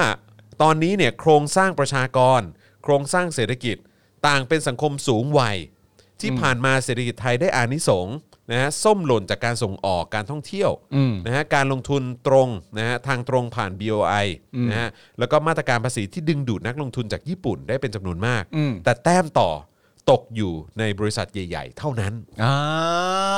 เอาแล้วเริ่มเริ่ม Elite เริ่มเริ่มมองกันเองแล้วว่า เออ เฮ้ย ว่า อะไรเนี่ยอะไร เฮ้ เนี่ย ยเออแบบเฮ้ยก็พวกนั้นได้เยอะกว่า อะไรวะเออครับ เอาแล้ว ผม ไง นะฮะ อ่า โดยมองว่าถ้าเศรษฐกิจดีเนี่ยธนาคารก็จะดีตาม อ่า นะฮะเพราะก่อนวิกฤตเนี่ยเรามีปัญหาเชิงโครงสร้างอยู่แล้วนะครับ อืม เมื่อมีสถานการณ์โควิด ก็จะทำให้เร่งเครื่องการปรับโครงสร้างเศรษฐกิจสูงขึ้น อืม ขณะนี้สังคมผู้สูงอายุไม่ใช่เฉพาะบุคคลนะครับแต่ว่าเป็นสังคมบริษัทเช่นกันนะฮะหรือ aging corporate นั่นเอง อืม อีกท่านหนึ่งนะก็คือสารัตน์รัตนาวดีนะครับกรรมการและก็ประธานเจ้าหน้าที่บริหารบริษัท Gulf Energy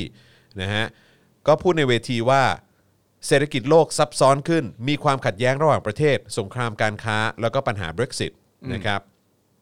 เจ้าของธุรกิจไฟฟ้าลงทุนในทั้งเวียดนามแล้วก็เยอรมันเนี่ยนะฮะท่านนี้เนี่ยนะฮะก็มีมุมมองการเมืองว่า ส่วนสำคัญของการลงทุนจากต่างประเทศจะลงทุนหรือไม่ลงทุนเนี่ยเขามองเรื่องเสถียรภาพทางการเมือง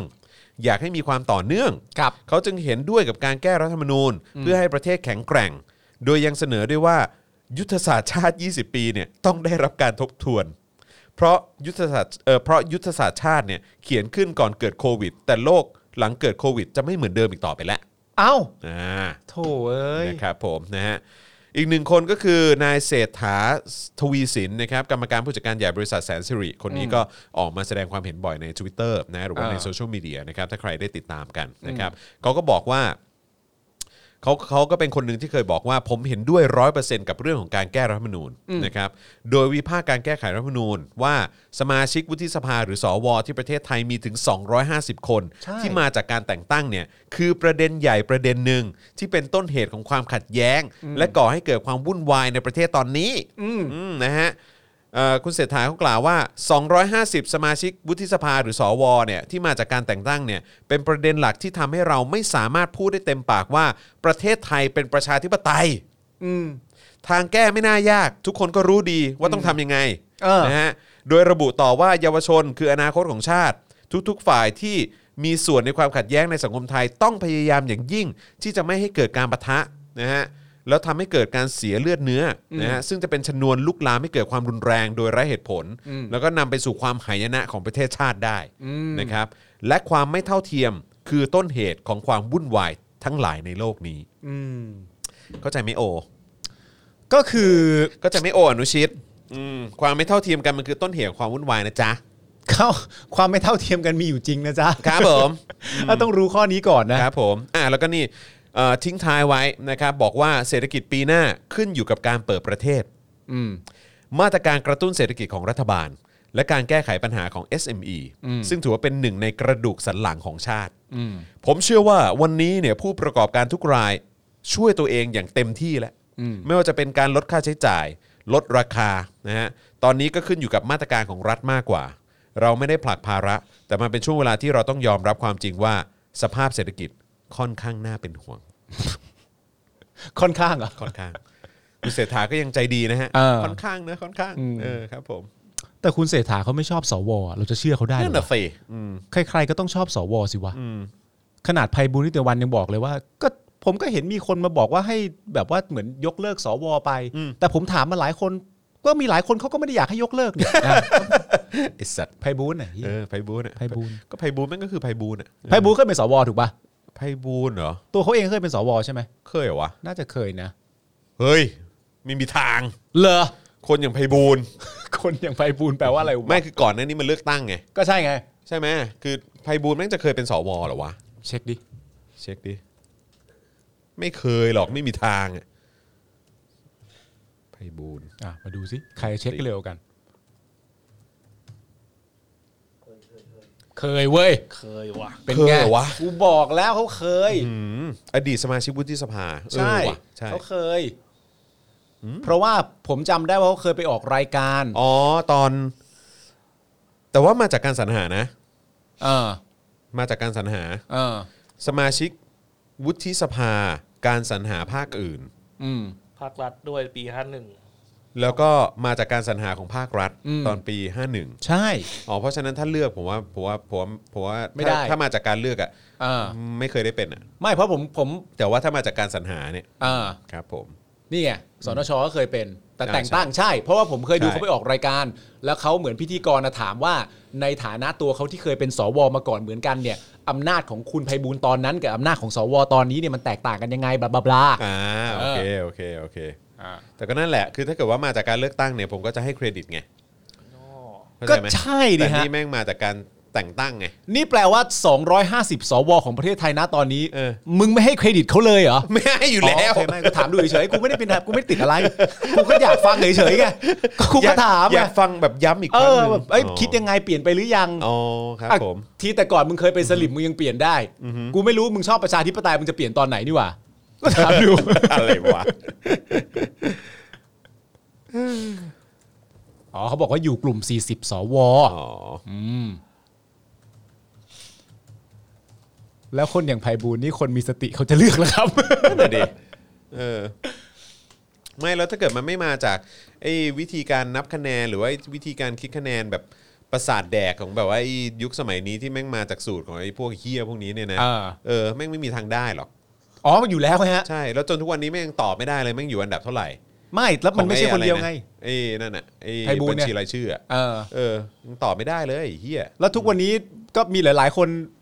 คือความตลกเพราะผมเข้าไปดูในคอมเมนต์มาที่เป็นคอมเมนต์สลิมอะเวลาที่คุณเอ่อกุ๊กอะพูดถึงเรื่องเออไอตัว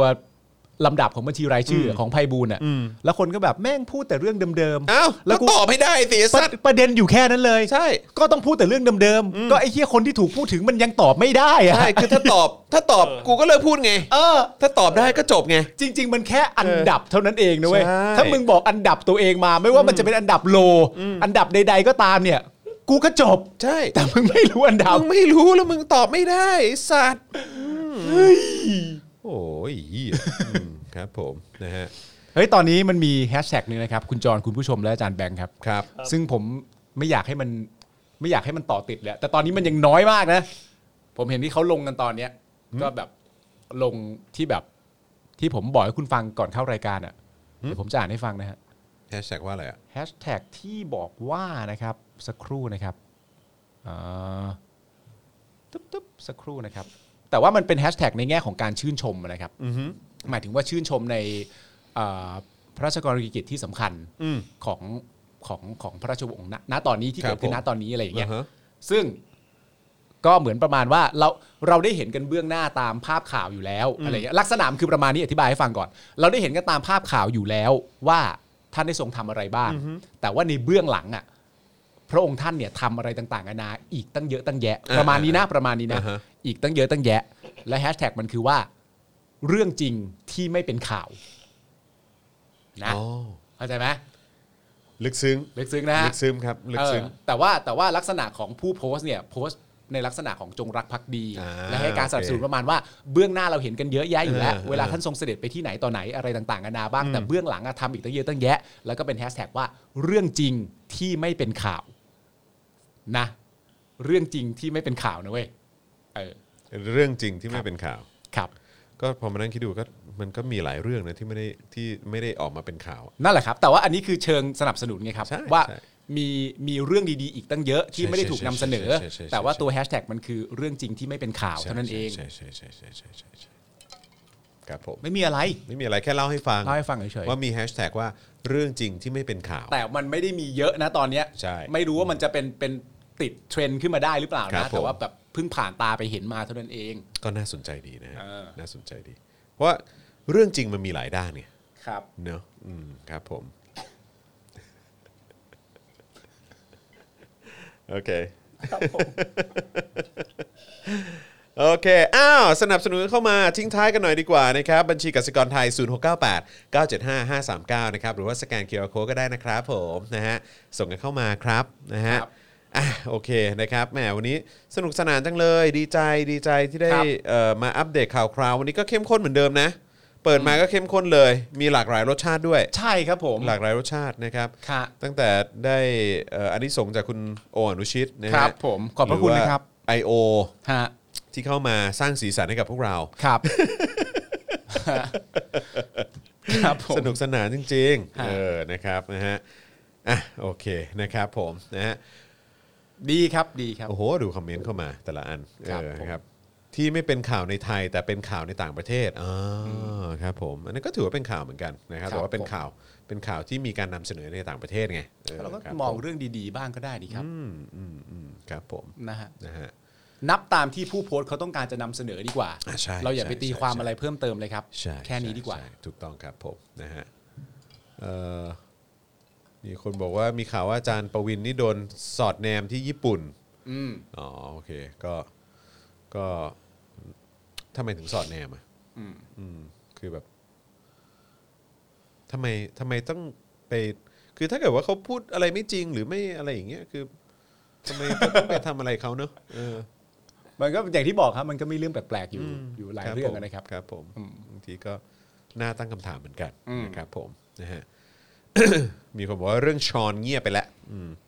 ชน เรื่อง ตนนี้ ชอน เห็น อ่ะ ชอนเขาบอกว่าเขาเลิกเล่นโซเชียลมีเดีย โอ้วันนั้นนานแล้ว ใช่เขาจะ บอก แบบ ไว้สักพักแล้ว เขาจะเลิกเลิกเล่นแล้วก็มีแบบเข้ามาบ้างเป็นครั้งเป็นคราว เออ เข้ามาดูบ้างอะไรอย่างเงี้ย เอ้ยคุณได้ฟังเพลงนี้ยังอ่ะกล้ามากเก่งมากขอบใจอ่ะ หืม ได้ฟังยัง เป็น อ๋ เพล อง เลย ที่ นะ ที่ไผ่ที่ไผ่ไปฟีเจอริงมา ไม่รู้เหมือนกัน รู้ อ่ะ สึกว่าจะเป็นเพลงที่ไผ่เขาไป เพราะผ ฟี ม เจอ ไม่ ริ รู้ ง ว่าใครเป็นผู้ร้องหรืออะไรอะ แล้วรู้สึกว่าจะเป็นไผ่ไปไปไปแรปด้วยมั้ง อ๋อเหรอ เออ ใช่ อ๋อ ใช่ปะ เหรอ ลองเอ่อใครมีมีมีใครทราบบ้าง มีใครทราบบ้าง ผมฟังแล้วผมฟังแล้ว เออ ฟังแล้ว แต่ทำออกมาได้ดีนะ อืม ทำออกทำออกมาในแง่ของการที่ว่า ถ้าสมมติว่าบังเอิญแกล้ง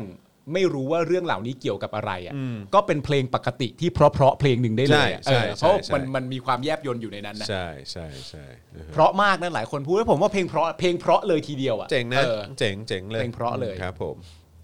เหมือนเนี่ย ก็แบบว่าไอ้ตอนที่อยู่ดีๆ เพลงของวงไฟเย็นอ่ะ อืม ก็ก็อยู่ดีๆก็ดังเลยอะ อืม ในช่วงการเคลื่อนไหวที่ผ่านมา อืม แหมรักนะแหมรักนะเออ โคตรน่ารักเลยอะ เออคนน่ารักเลย โคตรน่ารักและตรงใจมาก จังหวะแม่งได้มากอืม อืม ครับผมนะฮะ เห็นไหมเป็นเพลงเพราะที่ที่เพลงเพราะจริงๆนะ ใช่ใช่ใช่ ผมมี ใช่ ความ ใช่ รู้สึกว่ามันเป็นการเขาเรียกว่าเหมือนมันเหมือนเป็นการรวมคนที่มีครีเอทีฟไอเดียสูงๆอ่ะหมายถึงที่กำลังเรียกร้องประชาธิปไตยอยู่นะตอนเนี้ยแล้วเวลามันนำเสนออะไรออกมาเนี่ย มันจะมันแจ๋วอ่ะนึกออกปะคือเพลงก็คือ มันไม่กะโหลกกะลา นึกออกปะ ใช่ คือเพลง ใช่ ก็คือกูทำออกมาก็จริง ตั้งใจจะพูดเรื่องนี้ก็จริง แต่ในฐานะของคนที่ทำดนตรีอ่ะมันต้องเพราะด้วยสิ ใช่ นึกออกไหม ซึ่งอันนี้ก็ทำออกมาได้ตอบโจทย์ดีเหมือนกัน เออ เก่งฮะเก่งเก่ เก่งงเก่งมากนะครับเอ่ออะไรฮะไผ่แรปอ่ะใช่ไหมเออใช่ใช่ใช่อ่าฮะชอบอะไรอ่ะพี่จอนฟังเพลงโชคดีที่มีคนไทยยังครับฮะเพลงอะไรอ่ะเสิร์ชก่อนโชคดี โชคเออขอ ผมขออีกทีชื่ออะไรนะ โชคดี โชคดีที่มีคน ที่ ไท มี ย คนไทยเหรอโชคดีที่มีคนไทยอ๋ออันนี้ก็เป็นเพลงของวงไฟเย็น อืม อ๋ออันนี่ยังไม่ได้ฟังฮะขออภัยเดี๋ยวผมจะเดี๋ยวผมจะไปนั่งฟังแล้วกัน ม เออนะครับอืมโอเค อ๋อ ได้ โอเค ได้ ได้ ได้ได้ได้ได้ แนะนำกันเข้ามาครับช่วงนี้ชอบฟังเพลง โอเคได้ครับได้ สรุปคุณได้ฟัง Bangkok Legacy ยัง ฟังแล้ว โอเค โหแม่ง แม่งเดือดนะ เดือดชิบหายเล แม่ ย งมันอะหมายถึงว่ามันมันมันสนุกตั้งแต่เอ่อแม้กระทั่งตัวดนตรีอ่ะ ใช่ แล้วก็คือจังหวะการร้องอ่ะ อืม ชอบท่อนนั้นมากเลย what what the what the fuck bitch อะ ไม่คือแบบผมก็งงนะแบบ คือก็ก็ไม่เคยนึกภาพแบบของชื่ออะไรนะเ ยังโอม ยังโอมอะ เออ ว่าเป็นว่าเป็นแนวนี้มาก่อนอะ เออ ไม่เคยไม่เคยนึกนะ ไม่คุณ เออ ต้องดูอันเนี้ยจังหวะนี้มันเป็นมันเหมือนเป็นคลิปไฮไลท์อ่ะเพราะว่าล่าสุดเนี่ยยังโอมเขาไปสัมภาษณ์ของปาเต้ทอล์กใช่ป่ะในรอบที่ 2 แล้วมันก็จะมีคลิปไฮไลท์เหมือนเป็นการอธิบายของตัวปาเต้ว่า ครั้งเนี้ยเราจะสัมภาษณ์ยังโอมเรื่องอะไรบ้าง แล้วสรุปเสร็จเรียบร้อยเนี่ยมันมีการสัมภาษณ์ยังโอมถึงเอ่อประมาณ 3 เรื่องด้วยกัน ครับ แล้วยังโอมก็ทำอย่างเงี้ยสามเรื่องนะพี่โอเคสามเรื่องนะ เราจะสัมภาษณ์กันสามเรื่องนะพี่ เออเจ๋งว่ะ สามสามเรื่อเจ๋ง ง นะ ว่ะ สาม เจ๋ง เรื่อง ว่ะ นะ เจ๋งว่ะ เออ ตอนนี้พยายามนึกอยู่ว่ามีมีคนมีคนวงการบันเทิงคนไหนอีกที่ออกมาพูดเรื่องการเมืองเยอะๆเพราะว่า แม็ก ผ ไง ผมอยากเออไม่ใช่แต่ว่าคือแบบคนที่เราคือผมอะอยากเชิญ อ๋อ มาคุยในรายการ โอ้จริง ๆ ก็มากมายนะครับ ตอนนี้มีใครบ้างวะมีอ่ะแม็กแม็กเราเชิญมาแล้ว แม็กเชิญแล้วมีโฟกัส โฟกัส คุณสุกัญญามิเกลเอ่อคุณนวัด อ่าใช่คุ คุณน ณ วัด เพชรกรุณ เพชรกรุณ เพชรเพชรกรุณพลนะ เพชรกรุณพล อ่าฮะ สามเสนปะ ใช่เขาเป็น ใช่ไหม รุ่นที่สามเสนเรา แล้วก็อ่ะพี่เอ็ม อ่ะพี่เอ็ม เออ เอ็มสุรศักดิ์ เออ มีใครบ้างวะ เออคุณผู้ชมฮะ มีใครบ้างตอนนี้ คือผมอ่ะอันนี้บอกตามตรงนะ ก็พยายามติดต่อไปทางแบบพวก BNK นะ เออ เออแต่ว่าก็เหมือนทางค่ายเขาก็แบบไม่ไม่ค่อยสบายใจ อืม เออซึ่งก็ก็นั่นแหละก็คือตอนที่เขาออกมาก็ผมว่าก็ออกมาได้ได้สุดประมาณหนึ่งแล้วแหละ อืม เออแต่ว่าก็ก็เหมือนตอนนี้เขาคงแบบเหมือนว่าอ่ะเพลาๆลงนิดนึง เออ อ๋อมีนี่คุณชื่ออะไรเอ่อไททัสมิธไง คุณจ๋าย อืม เออ เอ่ออัดอวัตก็ก็สนใจนะเอออ ม แต่ว่าผมอ่ะคืออย่างอย่างที่บอกบางทีผมก็จะจะกังวลในเรื่องของว่าค่ายเขาเพราะว่าคุณอัดเขารู้สึกว่าเป็นศิลปินด้วยไง อืม เออเขาเป็นศิลปินของวงมิ้นท์ป่ะถ้าเกิดผมจำไม่ผิด พี่อ่ำอัมพลเนี่ยเคยเชิญ แต่ว่าแกไม่สะดวกมาออกนะครับ คุณฟลุกเออคุณฟลุกเดอะสตาร์อันนี้ก็เอ่อติดต่อไปแล้วติดต่อไป มี แล้ว คนบอกคุณกรุงศรีวิไลวะ คุณคุณสีวิไลเออที่ เฮ้ยแต่ว่า เจ็ดเหรอ แต่ว่าคุณจ่า เ ยคุณจ่ายน่าสนใจนะผมว่าคุณจ่ายน่าสนใจ คุณจ่ายไทยทศอะ อืม น่าสน ออ ใจนะ ก็ดีนะเออเดี๋ยวผมเดี๋ยวผมลองเชิญดูดีกว่าเออ น่าจะได้พูดคุยกัน แต่คุณรู้ สัม สึก ภาษณ์โออนุชิต ก็ได้นะ เออ ก็ได้นะ เตตะวันก็ก็อยากก็อยากเออก็อยากเชิญครับ แต่ว่าเขาเขาน่าจะมีปัญหาทางค่าย อืม นะฮะทางค่ายอาจจะแบบไม่ค่อยสบายใจเท่าไหร่ ซึ่งก็เข้าใจน้องแหละ อืม เออเพราะว่าผมก็เคยอยู่ค่ายนั้นมาก่อน เออคุณดี้แหละฮะเออคุณดี้เขาน่าจะเป็นสไตล์เดียวกับคุณกนกฮะ ครับ ก็คือไม่อยากร่วมเฟรมบ ไม่อยากร่วมเฟรม เออกับ เผื่อๆเขาบล็อกมึงไปแล้วด้วย เออใช่ใช่ใช่แคนนายิกาเหรอ อืม คุณแคนเหรอเออเขาเขาเขาเขาคุยเหรอเขาคุยการเมืองเหรอ เขาเขาคุยมาก่อนหนะนั้นนานแล้วก่อนเขาจะออกก่อนเขาจะแกลดจาก BNK อะ อ๋อเหรอ แต่แต่ช่วงนี้ผมไม่แน่ใจว่าแบบเขาอยู่ค่ายไหน อ๋อโอเค WJ Mile WJ Mile นี่ไงเอ้ยคุณโอมค็อกเทลอ่ะ คุณ คุณโอมครับ คุณพ่อเป็นไงบ้าง เกลือเป็นต่อ คุยไปแล้วอ่ะ คุยไปแล้ว คุยไปแล้วนะครับ คุณใบเฟิร์นนี่ก็เป็นคนหนึ่งที่ผมเคยเชิญมาแล้วครับผมนะฮะ คุณใบเฟิร์นไหนอะ คุณใบเฟิร์นเขาเป็นดาราอยู่ช่องวันมั้งถ้าเกิดผมจำไม่ผิด อ๋อ แต่ว่าก็ โอเค อันนั้นก็บอกตามตรงว่าเคยเชิญแล้ว แต่ว่าเอ่อทางค่าย อืม ไม่โอเค คืออ ม คือไม่โอเคกับหลาย ๆคำถามที่ผมถามไป อ๋อ เออแล้วพอถามไปปุ๊บ ซึ่งซึ่งตอนทีแรกคุยกับคุณใบเฟิร์นคุณใบเฟิร์นได้เลยค่ะได้เลยได้เลยอะไรเงี้ยเออก็แบบว่าก็คุยกันก็คุยตามปกติ ก็คิดว่าทุกอย่างโอเคอะไรเงี้ อื ย ม แต่กลายเป็นว่าเหมือนแบบทาง PR ที่ค่ายเขาก็เหมือนแบบไม่สบายใจ อืม ก็ท้ายสุดผมก็เลยไม่อ่อน อืมอ๋อ ถ่ายไปแล้วด้วยเหรอ ถ่ายไปแล้วด้วย อ๋อ โอเค ตัดต่อแล้วด้วยแล้ว อ่า ตัดต่อแล้วพอตัดต่อไอ้ไอ้ท่อนข่าวไอ้ไอ้ท่อนคำถามที่เขาไม่สบายใจออก คือแทบไม่เหลืออะไรเลยอ่ะ ก็ไม่เหลือแล้วแหละ ใช่ใช่ก็เลยแบบเอองั้นงั้นก็ไม่ออนละกันก็เลยบอกทางใบเฟิร์นไป จริงๆ ผมก็มีรุ่นน้องนะ เป็นนักร้องแล้วก็ไปร่วมชุมนุมอยู่หลายต่อหลายครั้งด้วย แต่ว่าในแง่ของการมามาออกรายการเราก็ เดี๋ยวอาจจะต้องพูดคุยกันดูก่อนว่าสะดวกใจไหม อืมใช่ใช่ใช่ เพราะว่าการการไปการไปร่วมชุมนุมกับการมาออกรายการ Daily Topic เนี่ยมันก็มันก็มันก็มันก็คนละอันกันนะ ในความเป็นจริงแล้วอะ มีคนบอกว่าน้องมันเกล อืม เอออะไรนะ เป็นอะไรนะ นมนมคุณธรรมอะไรสักอย่าง ใช่ใช่ใช่น้องคน นะครับ ทำไมหลายคนถึงบอกว่าพี่โน้ตอ่ะ พี่โน้ต พี่โน้ตอุดม แต่ก็พี่โน้ตเดี๋ยวเดี๋ยวลองเดี๋ยวลองถามแกดูก็ได้นะ อืม เผื่อแกจะมาคุย พี่ตูนไหมล่ะ โอ้พี่ตูนอืมพี่ตูน ตูนมาดีกว่า น่าจะช่วงนี้น่าจะ อ๋อเพิ่งแต่เออเพิ่งแต่งงาน เอออยากจะมีทายาทมั้งผมว่าอืม เจสามชา ที่สับชา ไอ้จ๊อบเหรอฮะ จ๊อบเหรอเออ ไอ้จ็อบมันโพสต์ด้วยเหรอครับ จ๊อบ Image image เออ เอ ว่ะ อ น่าสนใจ คือทั้งหลายเหล่านี้คือเป็นคนที่อ่ะเดี๋ยวเดี๋ยวเดี๋ยวเราเดี๋ยวเราจะเออจานแบงค์ช่วยช่วยพิมพ์เข้าไปในกลุ่มหน่อยได้ไหมว่าว่าว่ามีใครบ้างที่ที่เขาเสนอชื่อมา แล้วก็ดูสิว่าเราจะแบบสามารถสามารถ พูดคุย เชื่อ ได้ไหม ใครได้บ้างอะไร อ๋อ เงี้ย โอเคครับเดี๋ยว ไม่หรอกคือจริง ๆ ที่ผมพูดเรื่องเพลงมาตอนแรกอะ่ะเพราะคุณมีความรู้สึกไหมว่าณสมัยหนึ่งอะ่ะแต่ว่าอันนี้ทั้งหมดจะพูดในแง่ดีนะณสมัยหนึ่งตอนที่เอ่อ rap against dictatorship ออกมา ครับ ตอนนั้นน่ะมันทะลุเลยนะ ใช่ มันเป็นเหมือนอารมณ์ประมาณแบบผู้นำทางความคิดและผู้นำทางฝูงชนได้เลยอะ่ะที่ณตอนนี้มีเพลงออกมาแล้วมันคนกล้าพูดถึงเรื่องเหล่านี้แล้วเหรอวะ ใช่ อะไรอย่างเงี้ยแต่ประเด็นอันนี้ในทางที่ดีทั้งหมดนะฮะ แต่ประเด็นในข้อดีก็คือว่าถ้าเกิดเอาเพลง rap against dictatorship มาเปิดใหม่ แล้วมันเพิ่งผลิตขึ้นมาณตอนนี้เนี่ยเพลงนั้นน่ะก็จะเป็นอีกหนึ่งเพลง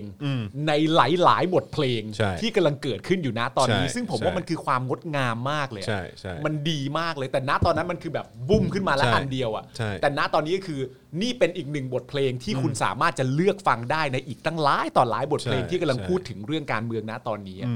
แสดงว่าสังคมมันเปลี่ยนไปเยอะมากแล้วจริงๆ เยอะมากจ น ริงเยอะมากจริงซึ่งซึ่งถือว่าเป็นเป็นเรื่องที่ดีแล้วก็ถือว่าเป็นเรื่องที่น่าตื่นเต้น ใช่ มากๆแล้วก็แบบเชี่ยเราก้าวมาถึงจุดนี้แล้วว่ะโคตรเจ๋งอ่ะเออนะฮะซึ่งก็จำได้ว่าถ้ามีมีมีคนถามว่าเออเราจะสัมภาษณ์ rap against dictatorship ไหมอะไรเงี้ยก็เออก็คิดว่าคือเราเคยเชิญเราเคยสัมภาษณ์ไปแล้วเออตอนที่ถามหาเรื่องอะเออใช่ก็เคยคุยกันแบบเต็มๆไปแล้ว มีคนถามว่าทูตรัฐเอออันนี้อันนี้ อ่า ก็ ใช่ ติด ต่อไปแล้วครับเออนะครับก็เดี๋ยวจะทยอยมานะครับนะฮะก็เดี๋ยวคอยติดติดตามได้นะครับ ก็น่าจะมีให้ให้ติดตามกันแบบเจ้มจนน่ะนะครับนะฮะอ่ะเดี๋ยวยังไงฝากเชอรี่สามโคกก็เคยสัมภาษณ์แล้วครับเออครับ ผมเออ โจไบเดน โจไปเลดี้กากาเออ บอกยังไงบอก โจนู พี่ โว ลูก ก็มี กอล์ฟ มีคนบอกว่าให้ บอบูก็ ชิญ เคยสัมภาษณ์แล้ว เพลินพลอยวงแบสมา ใครนะฮะ เพลินพลอยวงแบส เพลินพลอย อ่านนึกไม่ออก AKA ลูกสาวประยุทธ์ อ๋อโถยแหมคงจะมาหรอกเออครับ ผมหาตัวยังไม่เจอเลยอยู่เมืองไทยหรือเปล่าเนาะ มดด เออมดดำพี่มดดำเหรอเออพี่มดดำก็น่าสนใจนะ ำเฮ้ย มีคนบอกว่าให้เชิญพ่อคุณปามาด้วยครับผม เอาไม่ต้องหรอก ผมรู้แล้วใคร ใคร แต่ต้อฮะงมาคู่นะ ใครครับ มาริยาสิง ต้องเชิญ ผมมีความรู้สึกว่าต้องเชิญ อ๋อเหรอฮะ ค อ๋ รับ อครับผมโอเคโอเค ฮะ เฮ้ยพี่สิงห์เคยมาแล้ว เออพี่สิงห์เคยมาแล้วเออเออ มาริยาก็เคยคุณมาริยาเคยมาถกถามแล้วไง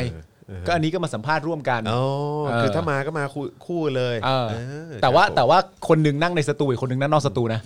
มอ๋อคนหนึ่งนั่งนอกสตูใช่ไหม อ๋อ เออ มามาริยาใช่ไหมนะไม่ออก เออ คุยกับคุณสิงห์ข้างใน แต่ช่วงนี้ จะบ้าเหรอ ช่วงนี้เห็นเห็นพี่สิงห์เขากำลังอินกับรถไฟฟ้าอยู่วันก่อนเขามาเขามานั่งโพสต์อยู่ว่าเขาจะเอาอะไรดี เออ ระหว่างอะไรนะ มี เอ็มจี MG EV ซึ่งซึ่งก็มีคนมาบอกแล้วว่าแบบอย่าไปซื้อ MG ค่ะ กับ เออ วอลโวอะไรสักอ แล้ ย่าว ง ก็ เนี่ย Volvo XC อ่า 40 XC 60 อะไรประมาณเนี้ย ผม ซึ่ง เล เป็น ย รถ บ ไฟ อก ฟ้า ไปว่า อ่า พอช เออ อีคูป โอ้โห แล้วมันมีอะไรอีกนะมันมีอะไรอีกนะที่เหมือนแบบที่เขาพูดอะคือเหมือนเหมือนตอนนี้เขามองแต่รถรถแบบรถไฟฟ้าอย่าง เห็น เดียวอะ เห็นเขาคัดมาเหลือสองตัวเนี้ยครับ แล้ว ว ก็ อล แบบ โวกับ อ๋อ Volvo กับ ครับ อะไรสักอย่าง MG เอ เอ อ อ ซึ่ ซึ่ ง ง รถไฟฟ้ามันก็ช่วยในการทำให้ ก็คงรักษาสิ่งแวดล้อมอะไรอย่างเงี้ยมั้ง อ๋อ เ go green ใช่ ส่วนกูก็เอาโตโยต้า ซ่อมง่ายเข็มง่ายจบ โอเคง่าย มีหลายศูนย์ ครับผมเออนะฮะ เออมีคนบอกว่าขอให้เป็นประยุทธ์จันทร์โอชาไปเลยได้ไหมอย่างเงี้ย เชิญแม่งกี่รอบแล้วไอ้สัตว์ เขาไม่มาเหรอ ไม่มา เหรอวะ เออ เขางานเยอะเหรอ โอ้ยุ่งมาก เขาทำอะไรอยู่บ้างช่วงเนี้ย ก็บินเยอะช่วงนี้ เหรอ ครับ ผมนะฮะมีคนบอกให้เชิญพี่ป๋อมแปมเหรอพี่ป๋อมแปมไม่รู้ว่าพี่ป๋อมแปม เออ จะมาคุยประเด็นการเมืองไหมคืออย่างที่บอกคือ คือเราคงไม่ได้ล็อกแค่เฉพาะเรื่องการเมืองหรอกครับ แต่ว่าก็คือเราก็ต้องแตะเรื่องที่มันเกี่ยวข้องกับสังคมอะ อ่า แล้วก็เมื่อเราไปแตะเรื่องสังคมการเมืองเออคือเรื่องสังคมปุ๊บมันก็ อ่ามั มันก็ไปเกี่ยวโยงกับการเมืองอยู่ดีอะ อ่า เออซึ่งก็บางคนก็จะแบบไม่คุยได้ไหมอะไรอย่างเงี้ยที่มันเกี่ยวกับการเมือง อ่า อะไรอย่างเงี้ยเออ เอ้ยผมอยากรู้ในแง่ของตัวละคร ถ้าเกิดว่า ถ้าเกิดว่าประยุทธ์จันทร์โอชา อืม ประกาศออกมาเป็นครั้งแรกว่าประยุทธ์จันทร์โอชาต้องการจะดีเบต อืม ประยุทธ์นะ ตู่เนี่ยต้องการจะดีเบต อืม และจะดีเบตแค่หนึ่งครั้งเท่านั้น อืม และจะไม่เกิดมันไม่เคยเกิดขึ้นมาก่อนหน้านั้น และจะไม่เกิดขึ้นหลังจากนั้น ขอแค่หนึ่งครั้งเท่านั้น อืม คุณผู้ชมอยากให้ประยุทธ์ดีเบตกับใคร โอ้โหย มันจะเกิดขึ้นแค่ครั้งเดียวนะ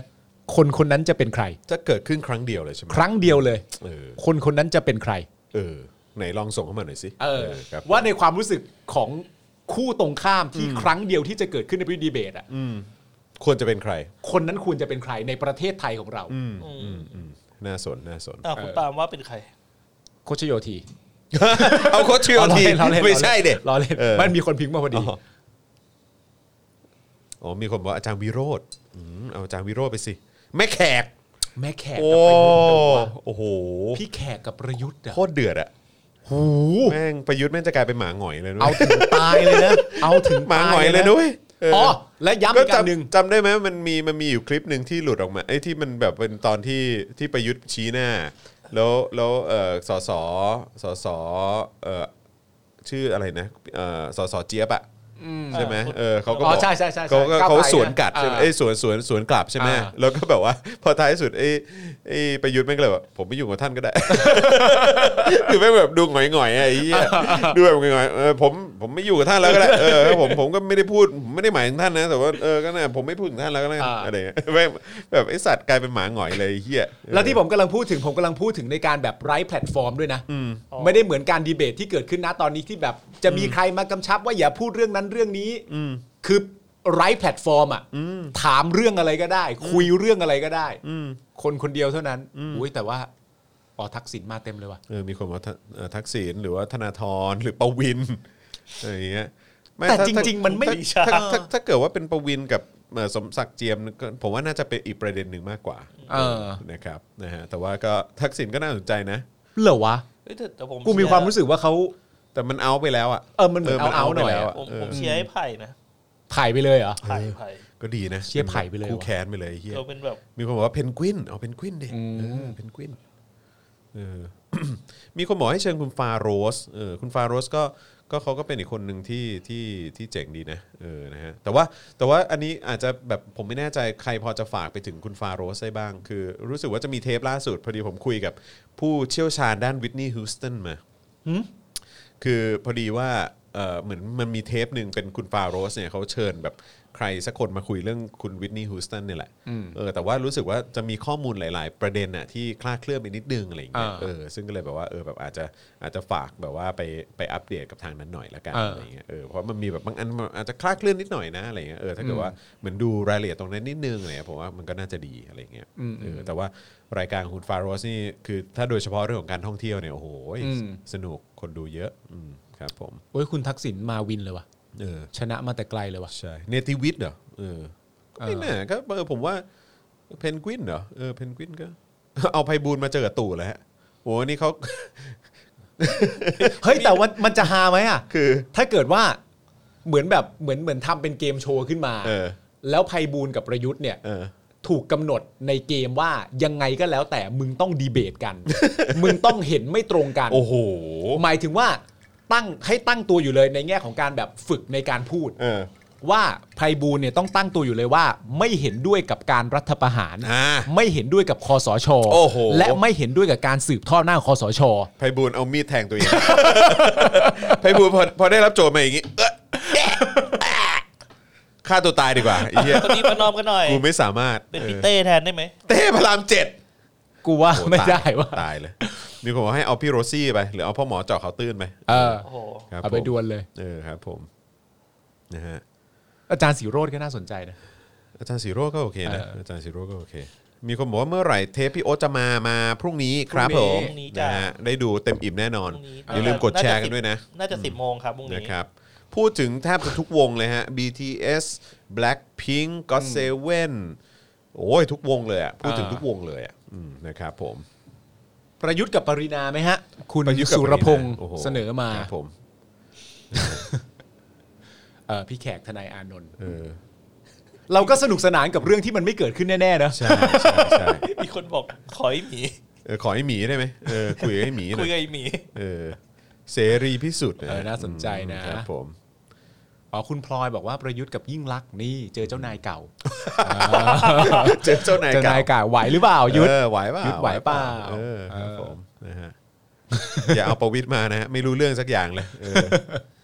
คือคือใครฮะคุณช้องนางป้าหนิงดีเคเนี่ย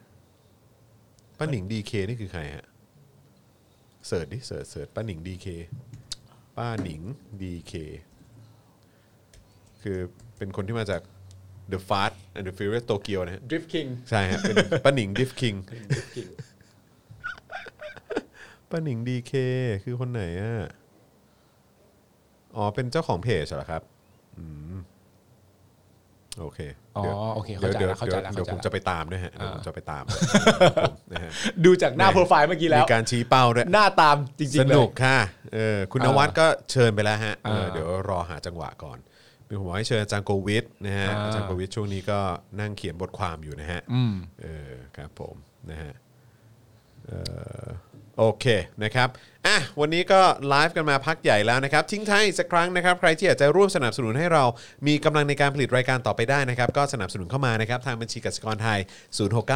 0698975539 นะครับผมหรือว่าสแกนเคอร์โคก็ได้นะครับ วันนี้เทปใหม่ของศาสดามาแล้วนะครับ เกี่ยวเรื่องของ culture นะฮะหรือว่าวัฒนธรรมใหม่นะของเอ่อคนรุ่นใหม่ในสังคมไทยนะครับ แล้วก็วันพรุ่งนี้ก็จะเป็นเรื่องราวนะฮะที่มีชื่อตอนว่าอะไรนะ ขุนศึก ขุนศึกโอป้า และพญาอินทรีเออขุนศึกโอป้าพญาพญาอินทรีนะครับ อะ ซึ่ง ไรวะ เป็นเรื่องที่เกี่ยวกับเคป๊อป อ่า ที่มีผลกระทบกับการเมืองสหรัฐนะฮะ อ่า หรือว่าสังคมอเมริกานะครับรวมสังคมโลกนะฮะไปจนถึงการเมืองไทยด้วย โคตรรอเลยอะอยากรู้มากเลยอะ เข้มข้นเข้มข้นสนุกแน่นอนสก คือมัน แอ สามารถโยงกันได้แบบไม่ต้องฝืนเลยใช่ปะ ไม่ต้องฝืนเลย มันโยงกันจริง ๆ เลยฮะ สบายสบายๆเลย ว้าว ไหลลื่นมาก ชอบอะ ผมว่าอันนี้เป็นเทปที่แบบ เฮ้ยชอบว่ะ เพอร์เฟกมากอีกเทปหนึ่งของพี่โอ๊ตนะครับ โอเคโอเคโอเค คือหลังจากที่ผมถ่ายเทปนั้นเสร็จกับพี่โอ๊ตอะคือผมก็มีความรู้สึกว่าเชื่อเทปนี้แม่งแบบ แม่งดีวะ ดีว่ะเอ เออ อชอบมากเลยเออ เออ นะครับนะฮะขอบคุณอาจารย์เอกชัยนะครับ ขอบพระคุณมาก ๆ เลยนะครับนะฮะก็ส่งเข้ามาทักทายกันอยู่เรื่อย ๆ ด้วยในอาร์มจริง ๆ ก็เคยสัมภาษณ์ไปแล้วเนอะเออนะครับก็ถ้าเกิดว่ามีประเด็นไหนอีกเดี๋ยวอาจจะเชิญแกมาพูดคุยอีกนะครับผมนะฮะโอเค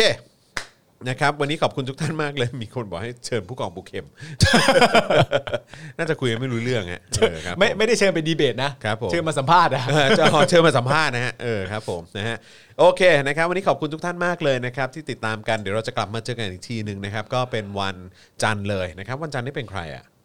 วันจันทร์ ครูทอม ครูทอม ครูทอม ใช่คไหรับ เออนะครับผมนะฮะก็ติดตามกันได้นะครับนะฮะสำหรับวันนี้นะครับผมจอห์นวินยูจอห์นแว่นฟ้าจอห์นป้ายหน้านะครับคุณปาล์มท่าแซะนะฮะคุณปาล์มคนคึก ครับ นะฮะแล้วก็อาจารย์แบงค์พลาสมานีออนนะครับพวกเรา 3 คนลาไปก่อน ขอให้มีความสุขในช่วงสุดสัปดาห์นี้นะครับ คิดถึงกันก็กดเข้ามาดูคลิปย้อนหลังกันได้นะครับ วันนี้ลาไปก่อนสวัสดีครับ Daily t o p i c กกับจอห์นวินยู